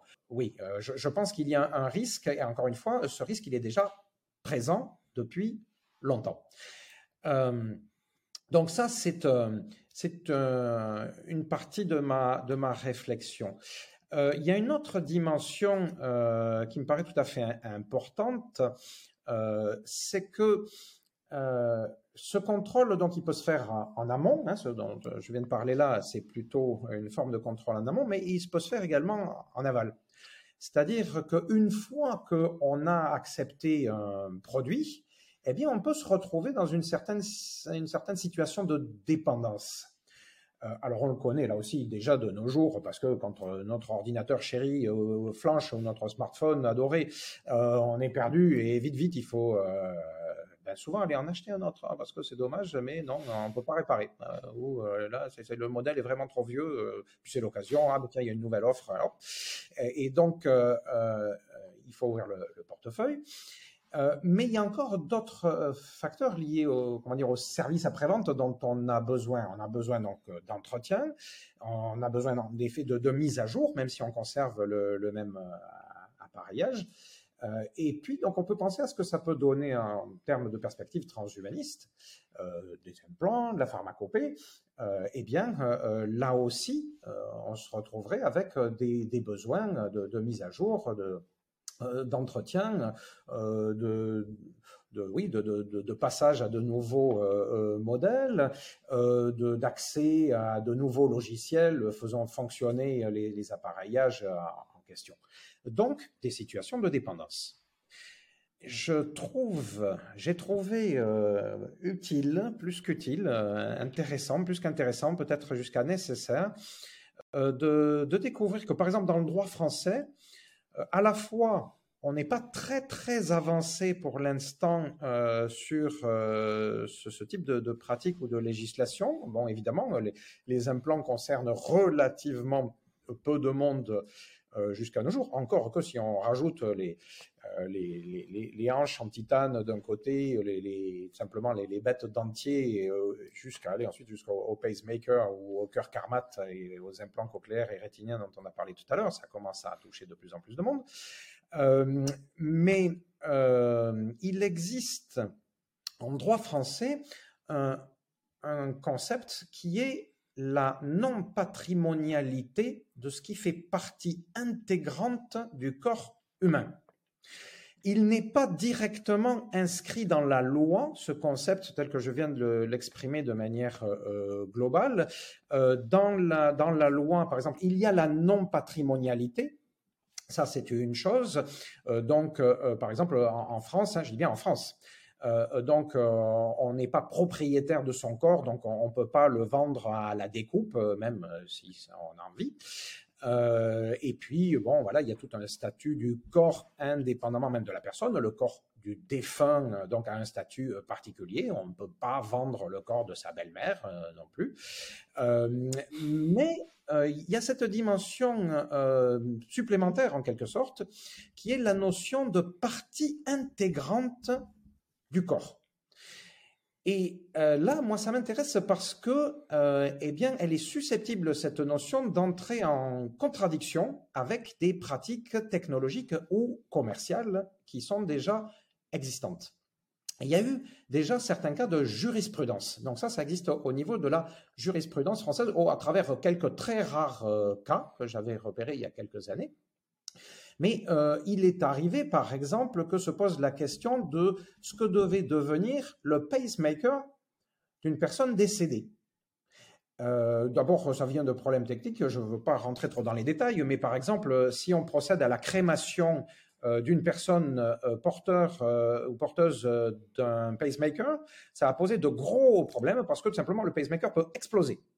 Et donc, les, personnes qui sont chargées euh, donc techniquement, hein, euh, euh, de la crémation peuvent se retrouver exposés à des dangers très réels, très physiques. Donc, en fait, ce qui se fait de manière quasi automatique, c'est que ben, on se renseigne pour savoir si la personne était éventuellement porteuse d'un implant, et donc on procède au retrait de l'implant avant donc de, procéder à la crémation.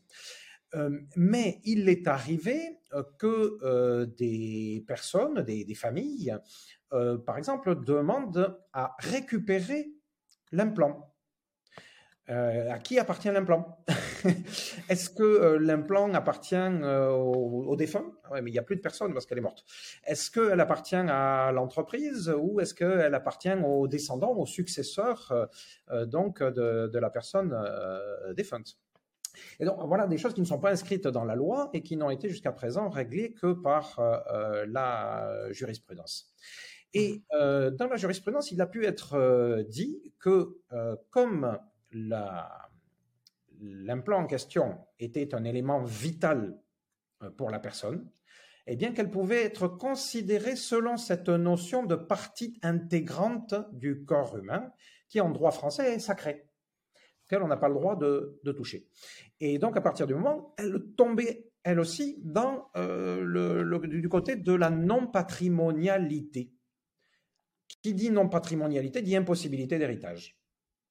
À ce moment-là, donc, selon cette jurisprudence, le pacemaker ne pouvait pas être transmis. Et euh, se poser la question de savoir alors, euh, mais est-ce qu'elle devait, revenir euh, au fabricant, qui était le propriétaire initial, propriétaire qui continuait à avoir des droits, même post-mortem. par exemple, le porteur d'un pacemaker n'est pas du tout propriétaire du code source du logiciel qui fait fonctionner son pacemaker. Euh, euh, donc, euh, eh bien, si on, donnait comme ça le pacemaker à une personne tierce, elle, pourrait essayer, je sais pas quoi, de dévoiler des, secrets de fabrication, donc de violer les brevets, par exemple, hein, qui seraient en cours sur l'appareillage en question il y a une contradiction parce que normalement, tout ce qui relève donc de la, des parties intégrantes du corps humain, ça doit être inviolé, ça, fait partie de la personne. Il n'y a que la personne vivante qui donc doit pouvoir euh, en euh, bénéficier et elle ne doit surtout pas être dépendante de qui que ce soit. De la même manière que le fait d'avoir un numérus ou voilà des, poils de nez, ça ne, doit pas créer une situation de dépendance par rapport à, à, qui que ce soit ou quelque entreprise que ce soit. Mmh. Donc en fait, ce type de situations précises font apparaître des contradictions entre différents aspects de la législation. D'un côté, euh, euh, le droit euh, commercial, par exemple, ce qui porte sur les, brevets, qui, qui protège les, entreprises, et puis d'autre côté, le, droit de la personne. Et pour l'instant, eh bien, d'après ce que j'en ai compris, on n'a pas tranché. Encore une fois, il n'y a pas de législation précise sur ces aspects-là. je pense que c'est l'objet d'un combat politique que de savoir comment est-ce que la juridiction va évoluer sur ce type de questions. Et soit, comme c'est le cas jusqu'à présent, on va plutôt faire pencher la balance du côté du droit des entreprises, du droit commercial, et euh, donc on va plutôt insister euh, sur le fait que, oh ben tant pis, euh, ben, on sera un petit peu plus dépendant. Soit, euh, donc, euh, il va falloir se battre pour, au contraire, faire pencher la balance de la justice du côté du droit des personnes. Et alors, ça signifie qu'on devrait à un moment donné imposer aux entreprises de se dire, ah ben désolé, à partir du moment où euh, votre appareil là, il fait partie intégrante de la personne, eh bien, plus rien ne vous appartient à l'intérieur, même pas le code source. Le code source, par exemple, devrait devenir euh, public, enfin oui, public, hein, euh, propriété publique ou commune, ou être, euh, enfin, on peut trouver d'autres types de, de, statuts, mais en tout cas sortir du champ commercial tel qu'il se trouve actuellement. Alors, enfin, je ne veux pas rentrer trop dans les détails, mais il y a eu une affaire aux États-Unis qui était là aussi emblématique de ce type de, problème que j'avais suivi pendant plusieurs années dans les années passées. Euh, je, ne sais pas, enfin, je peut-être très vite pour euh, illustrer le, le, cas et montrer la situation euh, actuelle. Euh, donc, il y, a une avocate euh, américaine euh, qui, en même temps, était une membre de la communauté, donc tout ce qui était open et pour le logiciel libre notamment. Et puis un beau jour, elle a eu un accident cardiaque elle a dû se faire poser un, pacemaker. et donc, ben, tout de suite, elle a bien compris que c'était un appareillage électronique, donc qu'il y avait des logiciels qui la faisaient tourner. Et elle était bien placée pour savoir que ben, tous les logiciels sont susceptibles de connaître des bugs. Euh, mais en réfléchissant à ça, elle s'est dit, mais attendez, euh, ces logiciels, s'ils bug, c'est ma vie euh, qui est en danger. donc moi, je veux pouvoir accès, avoir accès à, ces logiciels, parce que dans ma communauté, on passe notre temps à déboguer. Il y a même des industriels qui viennent nous trouver aujourd'hui pour nous dire, ouais, vous hackez super bien nos logiciels, ça nous intéresse parce que comme ça, vous nous aidez à trouver des erreurs et à les corriger. Euh, donc, je voudrais faire la même chose avec mon pacemaker. Euh, et euh, elle est d'abord allée voir l'entreprise et on lui a répondu no. Elle est allée jusqu'à trouver la FDA et les tribunaux américains en tant qu'avocate. Elle a donc attaqué en, justice et elle s'est fait débouter. Le droit américain a tranché en disant bon, c'est le droit de l'entreprise qui prévaut et pas le droit de la personne. Donc euh, euh, voilà un, exemple, je pense, très concret qui illustre parfaitement, euh, je crois, notre problématique et qui montre une fois de plus que c'est pas un problème du futur. Le transhumanisme, c'est pas un machin de dans 10 ans, 50 ans, 200 ans. Non, non, c'est déjà un truc du passé. C'est déjà un truc très actuel et que les luttes politiques qui euh, sont en, jeu, elles ont cours déjà en ce moment. Il y a mmh déjà des gens qui, euh, qui sont à, l'œuvre, qui essaient de, lutter pour éviter que le, développement de ces technologies ne se traduise par des limitations, par des, impositions, comme tu disais, par des contraintes et par des privations de liberté. Donc, euh, euh, voilà, je pense que ce sera la même chose pour tout type de technologie, encore une fois, pharmacopée, implant ou autre, pour ce qui est de développer euh, donc des facultés cognitives. simplement, ce sera encore plus précieux parce que, que donc, le fonctionnement de son cœur soit un gros problème, on en est d'accord, mais que le fonctionnement de son cerveau soit un problème, je pense qu'on en sera encore plus d'accord. Tout à fait, ouais. Et donc là, tu as donné un cas euh, assez précis, justement, de euh, comment est-ce qu'on pourrait potentiellement réfléchir pour améliorer un petit peu euh, tout ça, notamment avec, justement, changer un petit peu le, à qui appartiennent les choses et puis quel droit prévaut sur, sur les autres. De manière plus globale, justement, tu, disais que le risque le plus, le plus grand peut-être aujourd'hui dans les sociétés dans lesquelles la plupart des gens qui écoutent le podcast vivent, c'est probablement l'imposition par la pression économique. si on regarde de façon plus globale, je pense que des pays plus autoritaires justement pourraient peut-être mettre en place une imposition par l'État de certaines capacités. Est-ce qu'il y a justement des, réflexions, des solutions qui sont peut-être apportées par, par certains transhumanistes pour, pour dire bah, finalement comment, comment éviter ces, risques? Si on se place comme ça dans une théoriquement, hein, je veux dire dans, dans, le cadre dans un cadre dictatorial, hmm, on voit mal euh, comment on peut juste espérer sur ce dont je parlais tout à l'heure avec l'exemple de la petite révolte chinoise hein, qui a fait euh, changer la, politique du gouvernement face au Covid. Euh, mais sinon, si, on pense à d'autres exemples, bon, je sais pas, au Xinjiang par exemple, la manière dont la, dictature s'est imposée dans le Turkestan chinois, on peut être tout à fait effrayé. Euh, je pense que chacun ne peut agir principalement que dans la culture où il se trouve. Euh, et c'est d'abord aux Chinois euh, de se préoccuper de la manière dont ces technologies vont être développées en Chine.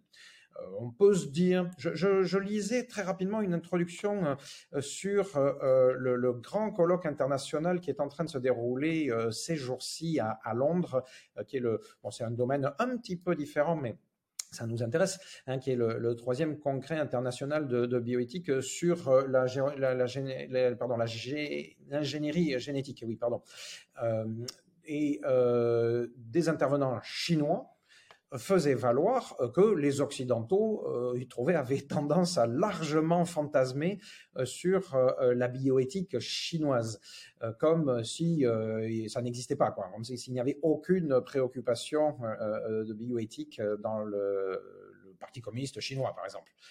Alors, je, pense que ce sont des êtres humains aussi, les, Chinois euh, je sais pas, Sting euh, chantait dans les années 80, hein, I hope that a Russian love their children too. Euh, je pense qu'on peut espérer que les Chinois aiment leurs enfants euh, aussi. Et, donc que même les, dirigeants chinois ne rêvent pas de, faire de la majorité des, Chinois des, petits robots. Euh, donc, euh, là aussi, j'ai pas de boule de cristal, hein, je ne sais pas ce qu'ils en font, mais je reviens à, à dire, mais je reviens à dire que ce que nous pouvons faire, toi, moi, et puis tous les gens qui sont autour de nous, c'est d'abord d'agir dans nos sociétés. En soit en Suisse, en France ou, ailleurs. Et donc, je, pense qu'il est plutôt que de fantasmer, ou enfin ça, ça a son importance et son utilité euh, pour réfléchir, quoi, d'essayer de, voir, de savoir, d'apprendre ce qui se fait ailleurs. Euh, mais je pense que c'est plus utile euh, de se poser la question de qu'est-ce qu'on peut faire directement euh, là où nous nous trouvons. Il y a déjà beaucoup à, faire. Donc voilà, c'est pour ça que je, pense que c'est Enfin, il y a déjà des choses qui sont assez inquiétantes. Hein. Euh, je sais pas, on peut penser à la multiplication euh, des caméras dans l'espace euh, public, de la reconnaissance faciale. Ah bah, tiens, euh, voilà un bon exemple. oui, ça, il semble que ça a été généralisé dans beaucoup de villes en Chine, alors que en Europe, par exemple, pour l'instant, euh, ça grince. Et euh, tiens, on a la perspective de l'organisation des Jeux Olympiques à Paris en 2024. Et euh, je lisais pas plus tard que hier que certaines des, des modes de traitement des informations qui seraient recueillies par les caméras installées à, Paris pourraient être considérées comme contraires aux droits de l'homme. Euh, on, ben, on va voir euh, combien il va y avoir de caméras de cassées, de manifestations, je veux dire, par des jets de pierre euh, ou barbouillées par de la peinture, euh, et combien de, de, manifestants dans les rues pour demander donc le, le, retrait, ou peut-être pas le retrait, mais un traitement différent de, de ces informations pour que la, la sécurité n'empiète pas de, de manière scandaleuse sur les libertés. Euh, mmh. Pas besoin de parler d'un plan cognitif pour se poser euh, ce type de questions, hein, encore une fois. Euh, donc il faut faire les deux, je veux dire, il faut être dans la réflexion sur les caméras pour Paris 2024.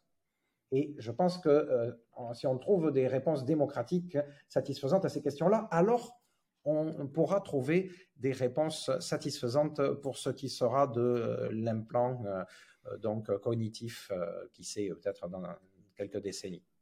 Mmh. Oui, c'est aussi très probable euh, que le marché du travail euh, connaisse euh, de très grandes mutations d'ici là, notamment avec une plus grande automatisation, une arrivée de l'intelligence artificielle grandissante dans le monde du travail, etc., qui, risque aussi de pas mal chambouler les choses. En tout cas, effectivement, je pense que du coup, on peut conclure que ce sont des problèmes qui sont réels, qui pourraient poser vraiment des choses vraiment pas très très très chouettes quoi.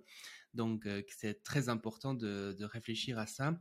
Et encore une fois, que le transhumanisme, en tout cas moi c'est la vision que, que j'en défends, ne peut s'imaginer que, que par un certain changement de, système, parce que, que si on reste dans un système où la pression économique reste la plus grande, ça risque de donner justement lieu à l'imposition économique. Et puis, euh, si on reste dans un système où euh, c'est euh, l'autoritarisme d'un petit groupe de personnes ou parfois même d'une personne qui domine tout, ben, ça risque de faire des trucs pas très très chouettes non plus, quoi. Donc, donc effectivement je, je, il faut, il faut, faut réfléchir à la politique, à comment changer le système, et puis en même temps peut-être au, au, transhumanisme. Ouais. Mais euh, Shaiman, euh, je me permets de dire que on peut peut-être, euh, à l'inverse, euh, penser à ces perspectives-là de la manière la plus positive. Je pense qu'il est important de faire l'effort d'essayer de la pensée, cette perspective, de la manière la plus positive, c'est-à-dire d'être capable d'inventer quasiment l'utopie pour euh, avoir des chances de s'en rapprocher. Et euh, à ce sujet-là, eh bien, on peut se dire que justement, euh, ce risque particulièrement grand de la manipulation mentale, hein, passant euh, par donc des technologies de développement des capacités cognitives. Eh bien, on peut le voir comme une une opportunité quasiment, c'est-à-dire se dire que c'est tellement important, c'est tellement grave en quelque sorte, que ça peut donner l'occasion aux populations dans leur ensemble de devenir beaucoup plus exigeantes par rapport au pouvoir en mmh. place, que ce soit les pouvoirs politiques ou que ce soit les pouvoirs euh, économiques, et même on peut parler euh, de la dimension sociale, de la pression euh, sociale, ça, ça, deviendrait tellement insupportable de devoir subir ce type de limitation, d'imposition, de contraintes dont on vient de parler, que mmh. l'exigence démocratique sera encore plus importante et pourra renversé quasiment, ou en tout cas beaucoup davantage, bien davantage poussé dans ses retranchements les volontés euh, du pouvoir, euh, quel qu'il soit. Euh, donc, mmh je pense qu'il est important d'imaginer que les choses puissent aller dans cette direction-là. Alors c'est ce qu'on va tâcher de, faire. juste avant, donc la dernière chose qui pourrait être rétorquée, c'est l'imposition donc aux nouveau-nés. si par exemple pour améliorer cognitivement les gens, on a besoin de d'intervenir bah, quand ils sont encore justement des, nouveau-nés ou pendant leur leur pendant la grossesse ou ce genre de choses. Est-ce que ce serait légitime finalement si cet être humain, futur être humain, ne l'a pas choisi, de lui imposer justement des choses, des améliorations cognitives? Donc, étant donné qu'on est assez assez short au niveau du, du temps et puis que il nous reste quand même la plus grande question à traiter, à quoi ça ressemblerait une mise en place démocratique.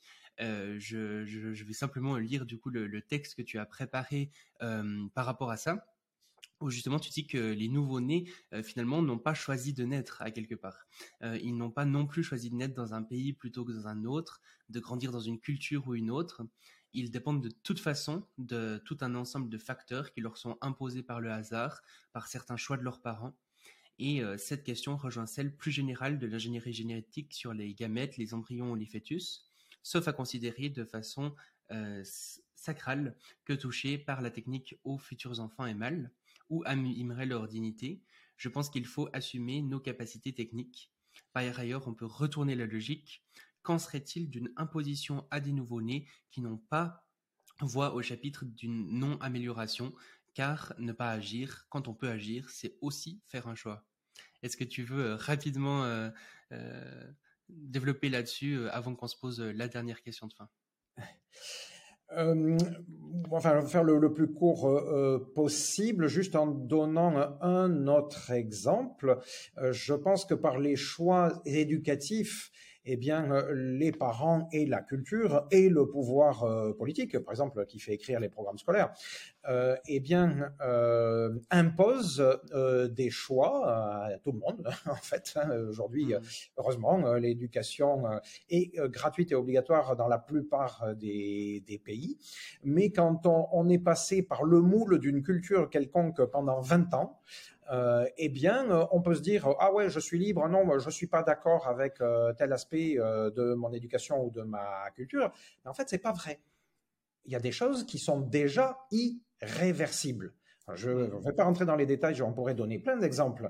Je ne vais pas le faire ici, mais je, je, pense que voilà, on peut se mettre d'accord là-dessus. C'est-à-dire que on reconnaît l'égale dignité euh, donc de l'ensemble des, humains euh, et l'égalité en, droit, alors qu'il y a déjà tout un ensemble de déterminations ou de prédéterminations. Et euh, puis il y a aussi un autre aspect qui va dans cette direction-là, c'est-à-dire que on craint terriblement, pour les raisons dont on a parlé tout à l'heure, hein, le, génisme nazi, etc.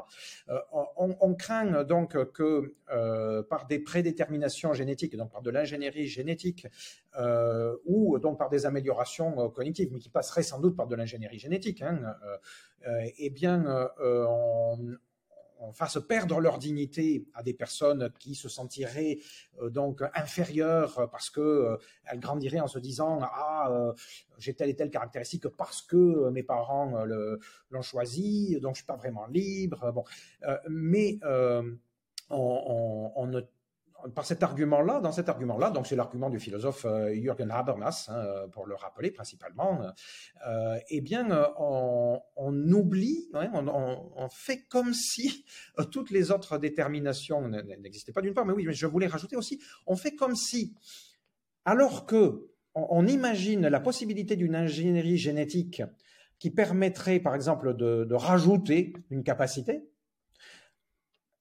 en même temps, on serait absolument incapable, par la même ingénierie, de retirer la même capacité. Alors ça, ça me paraît être une contradiction complète. C'est-à-dire que si on imagine un monde dans lequel on serait capable de rajouter quelque chose, pourquoi est-ce qu'on ne serait pas capable de retirer la même chose? Et donc, la personne qui, euh, pour laquelle, euh, oui, euh, les parents, par exemple, enfin, de préférence les parents, auraient choisi telle prédétermination. Il ne faut pas oublier que en effet, après euh, une, éventuellement, une, éventuelle modification génétique, ben, il y a toute l'éducation, la, culture, etc., qui est tout l'épigénétique qui viendrait de toute manière se rajouter euh, par-dessus. Donc, en fait, avec la modification génétique, on n'intervient que sur le 50% euh, de, de, naturel. Eh bien, euh, en, aval, la personne qui aurait euh, voilà, subi, j'aime pas même ce mot, enfin, euh, donc sur laquelle on aurait pratiqué cette modification, eh bien, plus tard dans, sa vie, à partir du moment où elle aurait la possibilité de, s'exprimer volontairement, elle pourrait dire ah ben non, moi, je sais pas quoi, je veux, ça m'intéresse pas. D'entendre là, on m'a fichu une transformation qui fait que j'entends les, je sais pas, les ultrasons. Je, trouve ça d'aucune utilité. Enfin, je préférerais autre chose. Hmm. Euh, eh bien, euh, je, profite de la même technologie euh, pour moduler, modifier, supprimer, que sais-je. On parle là, on est dans les, dans les nuages, je veux dire, hein, tout ça n'est pas possible à l'heure actuelle. Mais je pointe la contradiction qui fait qu'un grand nombre de penseurs donc sont dans les nuages aussi. Hein, imaginent par projection l'hypothèse où donc on se permettrait de, transformer un, trait dans un sens, et a priori ils imaginent que ce ne serait pas possible de retourner dans l'autre sens. Hmm. Ça, ça me paraît être un, biais de, réflexion euh, euh, fondamental. Hmm. Donc euh, voilà, je, rajoute juste cet aspect-là. Oui, et puis de toute façon, comme tu le dis, un enfant, du moment que c'est faisable techniquement de faire une amélioration cognitive, l'enfant, une fois adulte, pourrait tout à fait reprocher à ses parents euh, de ne pas avoir euh, amélioré son intelligence, euh, comme il pourrait leur reprocher de lui avoir augmenté l'intelligence ou quoi que ce soit. Enfin, de toute manière, il n'y a, pas besoin des améliorations cognitives pour que les enfants reprochent des choses aux parents, je pense. Et, heureusement, à, ma connaissance, dans le, droit international, je veux dire dans, l'ensemble des, pays, aucun, aucune justice ne, reconnaît à un enfant le, droit de se retourner juridiquement donc contre ses parents du, fait d'être né.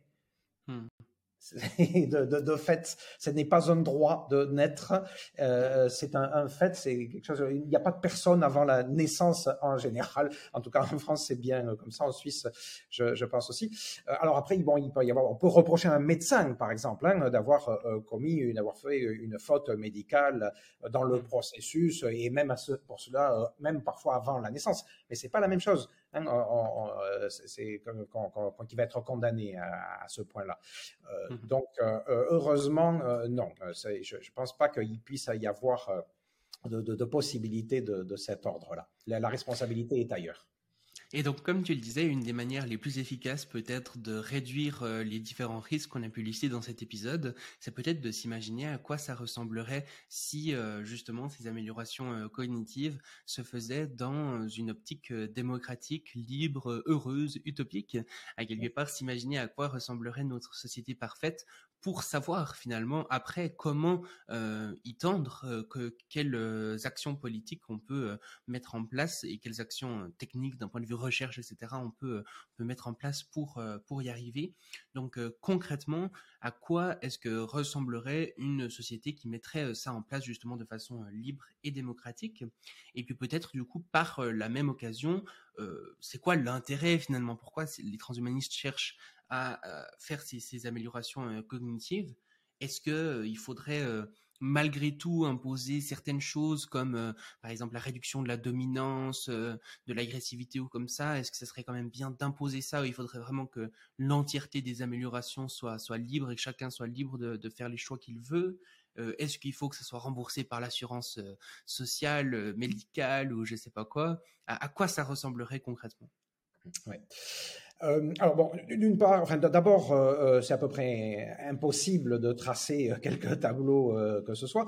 D'autre part, moi, je me méfie considérablement du mot parfait. Je, mmh. je, pense que personne n'a d'idée de ce qu'est la perfection, et donc c'est pas exactement la perfection qu'il faut viser. mais par contre, on peut essayer de faire du mieux qu'on peut. Chacun peut essayer de tracer le, le tableau, hein, essayer de tracer le, le, le tableau idéal, mais euh, heureusement, je pense qu'on n'y arrive jamais. Euh, donc euh, voilà, ce qui est important, c'est de tendre vers. Hmm. Je pense qu'il faut surtout pas arriver. Tout à fait. oui, pour moi, c'est ça d'ailleurs au passage le sens du trans, de transhumanisme. Bon. et ensuite, oui, comment dire, les transformations seraient tellement considérables, surtout si on les pense sur le long terme, que c'est vraiment très, très, très difficile. On est à peu près certain de se bourrer euh, si on essaie de, de, de, faire un tableau trop précis. Euh, donc, je pense, enfin, pour ma part, je, je, vais, je vais rester dans l'impressionnisme. Euh, oui, je, euh, je, pense que voilà, tu as cité différents aspects des améliorations euh, mentales, morales ou, ou, cognitives, et c'est à partir de là qu'on peut essayer de euh, réfléchir. Une, une, société dans laquelle les capacités cognitives de mémorisation, de, de, de calcul, hein, de, de, logique, etc., seraient accrues, euh, et, et, bien, on peut espérer que ce soit une société dans laquelle, ou des sociétés dans lesquelles le, les connaissances continuent à s'accroître et dans lesquelles elles continuent à s'accroître, non seulement elles-mêmes ces connaissances euh, plus, peut-être plus rapidement, de manière plus complète, plus approfondie, mais en plus, et ça, ça me paraît un aspect, une dimension tout à fait importante, euh, qu'elles soient davantage assimilées par une grande part euh, des populations. Euh, parce que je pense qu'une part des, problèmes et des craintes que nous connaissons euh, aujourd'hui, eh, eh, bien, elle provient euh, du fait qu'on ressent un, hiatus plus important entre l'accélération ou l'accumulation des technologies d'un côté et notre capacité à les assimiler de l'autre. Euh, quand les technologies progressent de manière relativement lente, eh bien, on les voit venir les unes après les autres. Il y a des transformations sociales, mais bon, euh, le, corps social euh, s'y fait d'une manière ou d'une autre et notre psychologie s'y adapte. quand les choses commencent à aller trop vite, eh bien, il y a peut-être des moments où il y a des, des contradictions entre ces nouvelles technologies et les capacités de notre cerveau à s'y adapter. eh bien, alors on peut dire, ben, il faut mettre la main sur le frein euh, pour donc aller moins vite et aller davantage au rythme auquel notre cerveau est capable d'aller. Euh, très bien, c'est peut-être une partie de la solution. Euh, mais les transhumanistes se permettent de dire que peut-être que ben, si on améliore nos capacités cognitives, ça peut nous permettre de continuer à donc vivre avec ces technologies, de les intégrer, de les utiliser à meilleur escient, euh, d'autant plus à meilleur escient euh, que euh, donc on sera capable de les comprendre et de mieux les gérer. Donc ça, ça peut être une première perspective. Et puis il y a la dimension donc davantage amélioration. moi, je préfère dire mentale que morale parce qu'en français, morale a un double sens qui peut être qui peut tomber dans la moralisation. C'est pas tellement ça qui m'intéresse. Euh, et euh, donc, on peut essayer d'imaginer ce que pourraient donner des sociétés euh, dans lesquelles, comme tu le signalais, par exemple, la, dominance, la xénophobie dont on parlait au, début, serait mieux, disons, serait modulée, hein, serait mieux contrôlée, pourrait être davantage choisie, alors que bien souvent, ça provient d'émotions qui sont spontanées. Euh, et puis à l'inverse, euh, des sociétés dans lesquelles euh, des attitudes comme l'empathie, par exemple, seraient mieux modulées.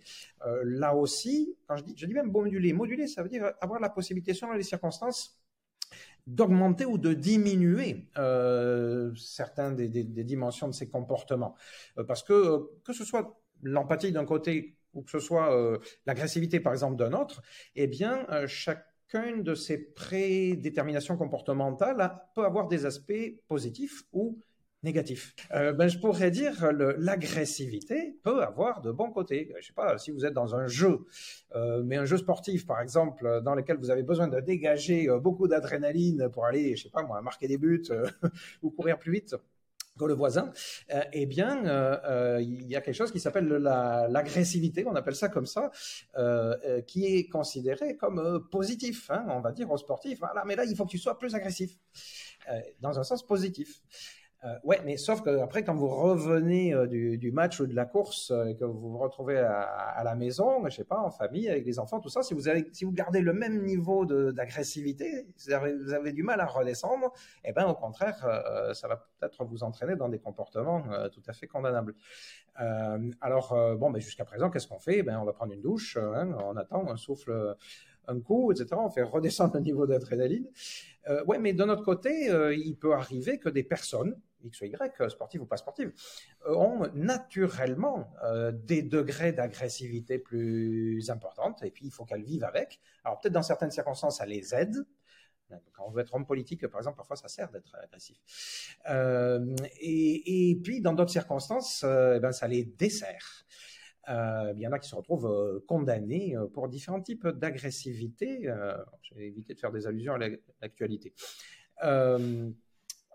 si on avait des outils techniques nous permettant de moduler ce type de comportement, eh, eh bien, on peut imaginer une société euh, qui serait peut-être plus apaisée, qui serait peut-être euh, plus respectueuse, d'abord qui permettrait davantage euh, de respect réciproque entre les personnes, donc en nous permettant voilà, de, de moduler ces émotions, de les utiliser à bon escient quand il nous semble, soit individuellement, soit collectivement, que euh, donc euh, elles sont positives et, vice versa, hein, donc, donc de les réduire quand au contraire il nous semble qu'il faut qu'elles soient qu'il faut qu'elles soient réduites. Je parlais de l'empathie, enfin je veux pas prendre trop de temps, surtout qu'il va falloir, je pense qu'on s'arrête, mais c'est un petit peu la même chose. L'empathie bien souvent manque, la plupart du temps je pense qu'elle manque pour différentes raisons, on y reviendra. Parfois elle peut être excessive, peut-être un trop, parfois un trop d'empathie peut nous amener à faire des, erreurs. Et euh, bien là aussi, selon les circonstances, ça pourrait être utile de pouvoir moduler euh, son empathie. Et on peut espérer que si beaucoup de monde était en mesure euh, de moduler son empathie, voire tout ce qu'il le souhaite, eh bien, ça serait profitable. Alors, je, viens à un point important, c'est comment on y arrive. Dans une société démocratique, a priori, on ne peut pas imposer à qui que ce soit euh, de choisir euh, ni une amélioration ni une absence d'amélioration. Euh, et même si on trouvait, même si une majorité de personnes s'accordaient à dire qu'il est positif à la fois pour les individus et pour la collectivité d'adopter ces technologies, eh bien, on ne pourrait pas l'imposer à l'ensemble des personnes qui ne le souhaiteraient pas. Euh, et donc, euh, ça pose un, problème. Et puis, il y a le côté inverse aussi, c'est que euh, dans la mesure où des technologies comme ça de modulation euh, seraient disponibles, euh, comment est-ce qu'on pourrait interdire euh, à des personnes de se mettre, par exemple, en mode agressif 100% en permanence? Parce qu'elles trouveraient que c'est chouette d'être tout le temps agressif, parce qu'elles voilà, trouveraient qu'elles manquent d'agressivité, que sais-je. Et puis, ça peut être une manière de, s'imposer, de, de, dominer, de gagner à tous les coups. et puis, tant pis pour la casse à côté. donc, Comment est-ce qu'on ferait pour euh, gérer ce, genre de choses Bon, je pense que dans les démocraties, eh bien, on, peut continuer à fonctionner tel que, qu'un cas, on fonctionne jusqu'à présent. C'est-à-dire, il existe déjà tout un ensemble de réglementations qui, tout de même, contraignent nos libertés, mais qui, de notre côté, sont considérées comme acceptables, euh, sans qu'on aille au-delà, ben, justement, du respect de nos droit. Et, puis, alors, pour savoir quand est-ce qu'on doit s'arrêter, ben, on est dans le débat politique. Hein. C'est l'exemple des caméras euh, pour euh, les Jeux Olympiques 2024 de euh, tout à l'heure. la ceinture de sécurité est une forme de privation de liberté. Il y a des gens qui continuent à considérer qu'il est anormal de prendre une amende parce qu'ils ne portent pas ou ils ne portent pas la, ceinture en voiture. Euh, et d'autres, on pourrait accumuler comme ça, euh, est-ce qu'on a le droit de fumer ou de pas fumer euh, dans un bar? Il y a des gens qui continuent à être excédés par le fait qu'ils puissent pas allumer leur clope dans, un café. donc, voilà, c'est par un processus majoritaire et puis par une évolution des, mentalités progressives, que ce soit la, cigarette dans les cafés, les restaurants ou que ce soit la, ceinture dans les voitures. Si on remonte ne serait-ce que de combien Ça fait quoi 10, 15 ans, je sais pas, en, en France pour euh, la cigarette et euh, quelques dizaines euh, d'années, les années 70 pour la ceinture dans les voitures. Eh bien, enfin voilà, moi je me rappelle, enfant, personne ne mettait la ceinture. il y en avait parfois, il n'y en avait pas toujours. Il y en avait en avant, pas à l'arrière. C'était en train de venir. et tout le monde trouvait ça normal. Puis voilà, il y a eu des débats quand ça a été imposé, été imposé. Et, mmh. aujourd'hui, plus personne ne se pose vraiment la, question, ou en tout cas, ceux qui continuent à, se poser la question, on va pas être d'accord, sont une toute petite minorité.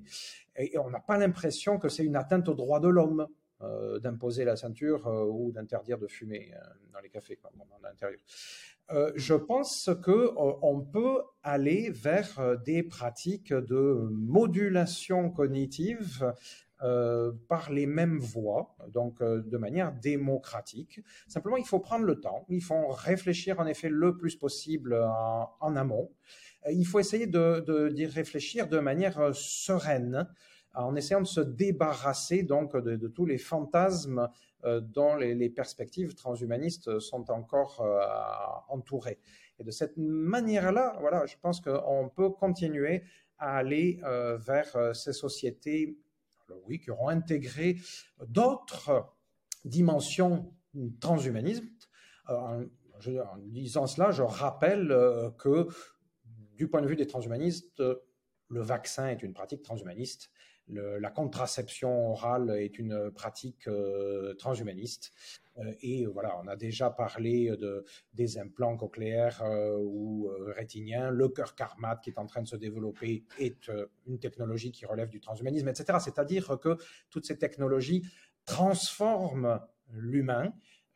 pour une personne donnée, ça peut être irréversible. parfois, ça peut être donc vraiment très invasif. Euh, ça peut euh, transformer le, vaccin, euh, bouleverse la biologie de, la personne de manière très très profonde. Donc tout ça nous paraît cocher à peu près toutes les cases qui, définissent le, transhumanisme. Et pourtant, on n'est pas effrayé par tout ça, tout simplement parce que ça s'est intégré déjà progressivement. Les mentalités ont évolué. Alors, pas chez tout le monde. Hein, la contraception, les vaccins continuent a euh, provoqué euh, des, refus euh, très vigoureux dans une, partie de la, population. Mais il n'empêche que dans nos sociétés démocratiques, eh bien, il est considéré que c'est normal que la majorité, quand même, par la loi, impose à la minorité ces, pratiques. On essaie de le faire de manière le plus transitoire, hein. on essaie d'accompagner les, gens qui refusent, euh, mais au bout du compte, ben, on impose quand même. Euh, donc euh, voilà comment est-ce que je pense qu'on peut espérer aller vers ces autres pratiques transhumanistes pour aller vers une, société plus apaisée, plus harmonieuse, plus inventive, plus, sachante, etc.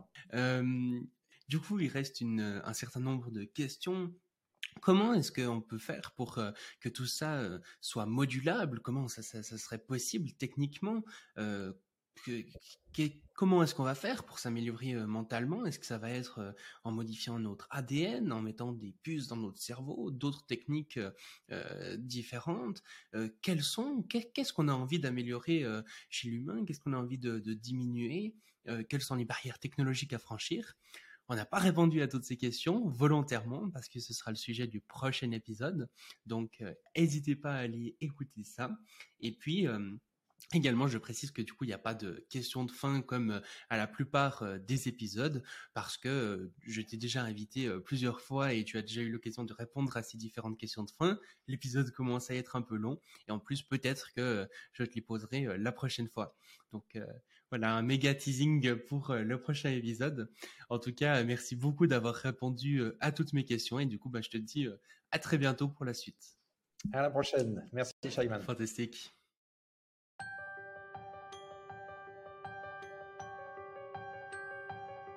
Merci d'avoir écouté le Futurologue Podcast, le podcast pour comprendre les enjeux de demain.